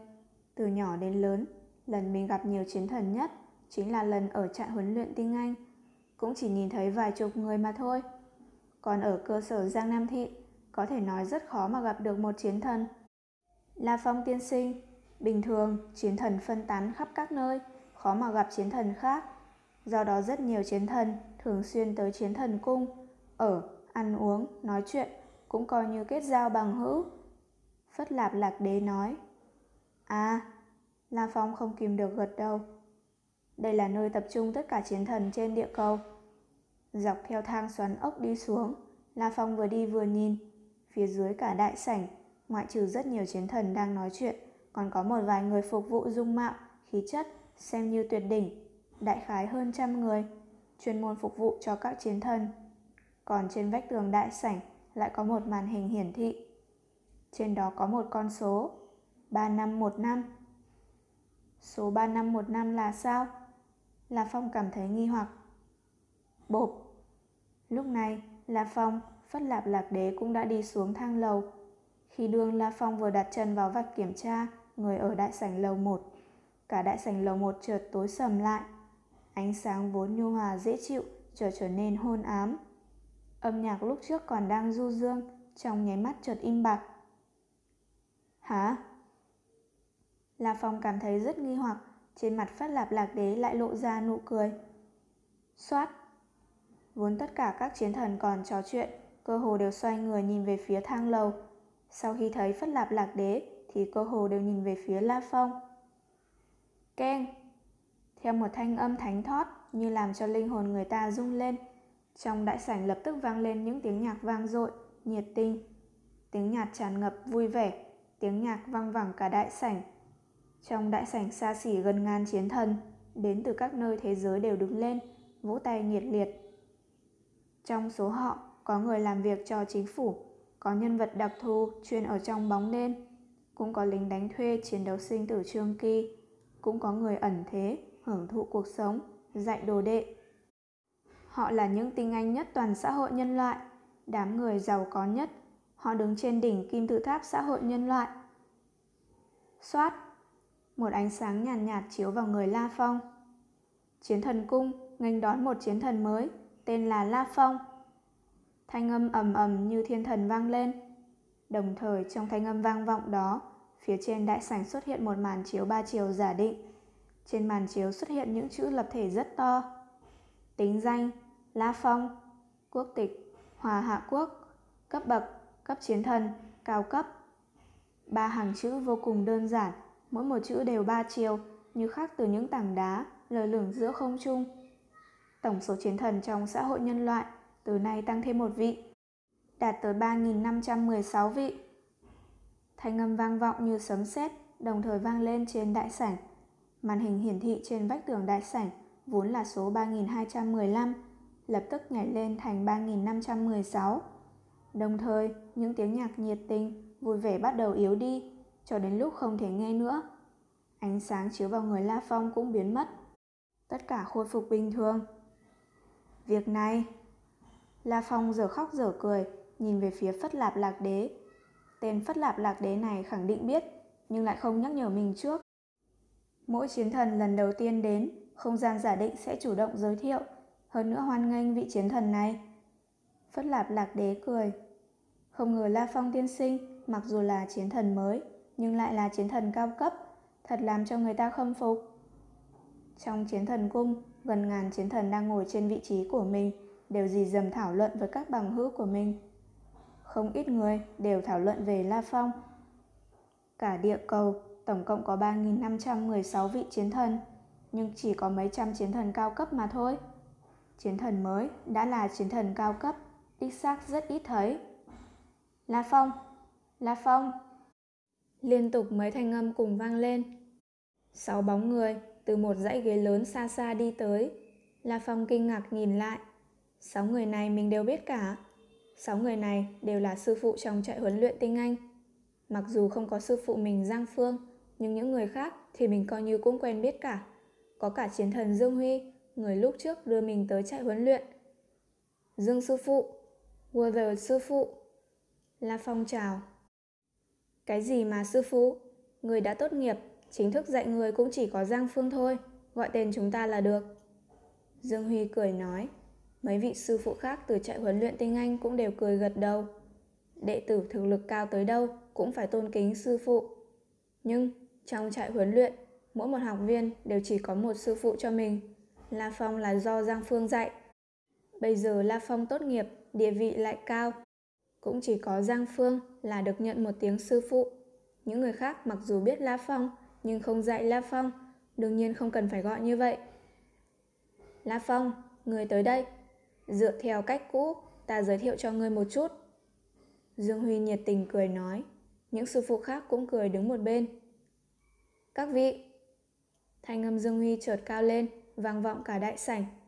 Trong đại sảnh gần ngàn chiến thần uống rượu tán gẫu đều quay đầu nhìn. Thấy đó là đám người Dương Huy cũng đều lắng nghe vẻ hứng thú. Kỳ thật, trong loại trường hợp này, bình thường nếu không phải là một chiến thần có bối cảnh một chút, cũng không dám kêu to gọi nhỏ như vậy. Ta giới thiệu cho các vị một chút. Dương Huy cười vang. Bên cạnh ta chính là tân giám sát sứ ở cơ sở Giang Nam Thị, do quán chủ cực hạn vũ quán chúng ta tự mình điểm danh, bổ nhiệm.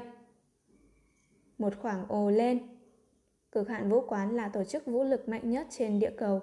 Chỉ cần nhìn qua về tổ chức này, ngoại trừ quán chủ Hồng là đệ nhất cường giả trên địa cầu. Dưới trướng còn có tam đại thân vệ, năm đại tuần sát sứ tổng cộng 8 tồn tại trên cấp chiến thần. Có thể nói sức mạnh tinh anh của cực hạn vũ quán là mạnh nhất. Trong tổ chức bình thường, trong một căn cứ thị, có thể an bài một chiến thần chủ trì đã coi như không tệ rồi. Còn cực hạn vũ quán lại có rất nhiều cao thủ. Nếu muốn làm giám sát sứ ở cơ sở Giang Nam Thị, loại căn cứ thị cỡ lớn như vậy, phải là chiến thần cao cấp mà là nhân vật rất có phân lượng. Không chỉ như vậy, các lãnh đạo đánh giá La Phong huynh đệ là chiến thần vô địch. Dương Huy tỏ vẻ tươi cười. Mọi người cũng nên làm quen với La Phong đi. Vừa nghe thế, cả đại sảnh đều sôi trào. Chiến thần vô địch. Trên địa cầu mới có mấy trăm chiến thần cao cấp, cỡ trình độ như Lý Diệu, cũng khoảng trong số trăm người thôi. Còn loại như huyễn tạm Ma Đặc Lan thì không vượt qua vài chục người. Về phần người có tư cách được gọi là chiến thần vô địch, cũng chỉ khoảng mười mấy người thôi. Mười mấy người này hoặc là đao pháp đạt tới trình độ hãi nhân, hoặc là thân pháp, hoặc là tinh thần niệm lực. Tóm lại, đều có tuyệt chiêu tung hoành vô địch. Mỗi một người đều là nhân vật hàng đầu trên địa cầu. La Phong Dương Huy thấp giọng cười nói với La Phong Người sẽ không trách ta chứ La Phong cười Hắn cũng biết quy củ Cực hạn vô quán muốn làm cho những lãnh đạo trọng yếu được vẻ vang bình thường sẽ chủ động hỗ trợ tuyên truyền. Tỉ như việc đánh giá chiến thần vô địch cũng chính là một loại chủ động tuyên truyền. Hơn nữa thực lực tầng cao nhất, cực hạn vũ quán đánh giá, rất có sức ảnh hưởng trên toàn thế giới. Đi, chúng ta đi qua bên kia ngồi đi. Dương Huy cười nói. La Phong, uống ăn bên này, tuyệt đối toàn là mỹ vị, mỹ vị cao nhất. Các sư phụ chiến thần cũng nói vào. Trong chiến thần cung, chiến thần đến từ cực hạn vũ quán đương nhiên sẽ họp lại một cách tự nhiên. Còn trong đại sảnh, mọi người đang thảo luận tới tấp. Không ít người nhìn về phía La Phong với ánh mắt khác trước. La Phong, chiến thần vô địch. Được chiến thần cung chủ động giới thiệu, tuyệt đối sẽ được toàn thế giới biết tới với tốc độ nhanh nhất.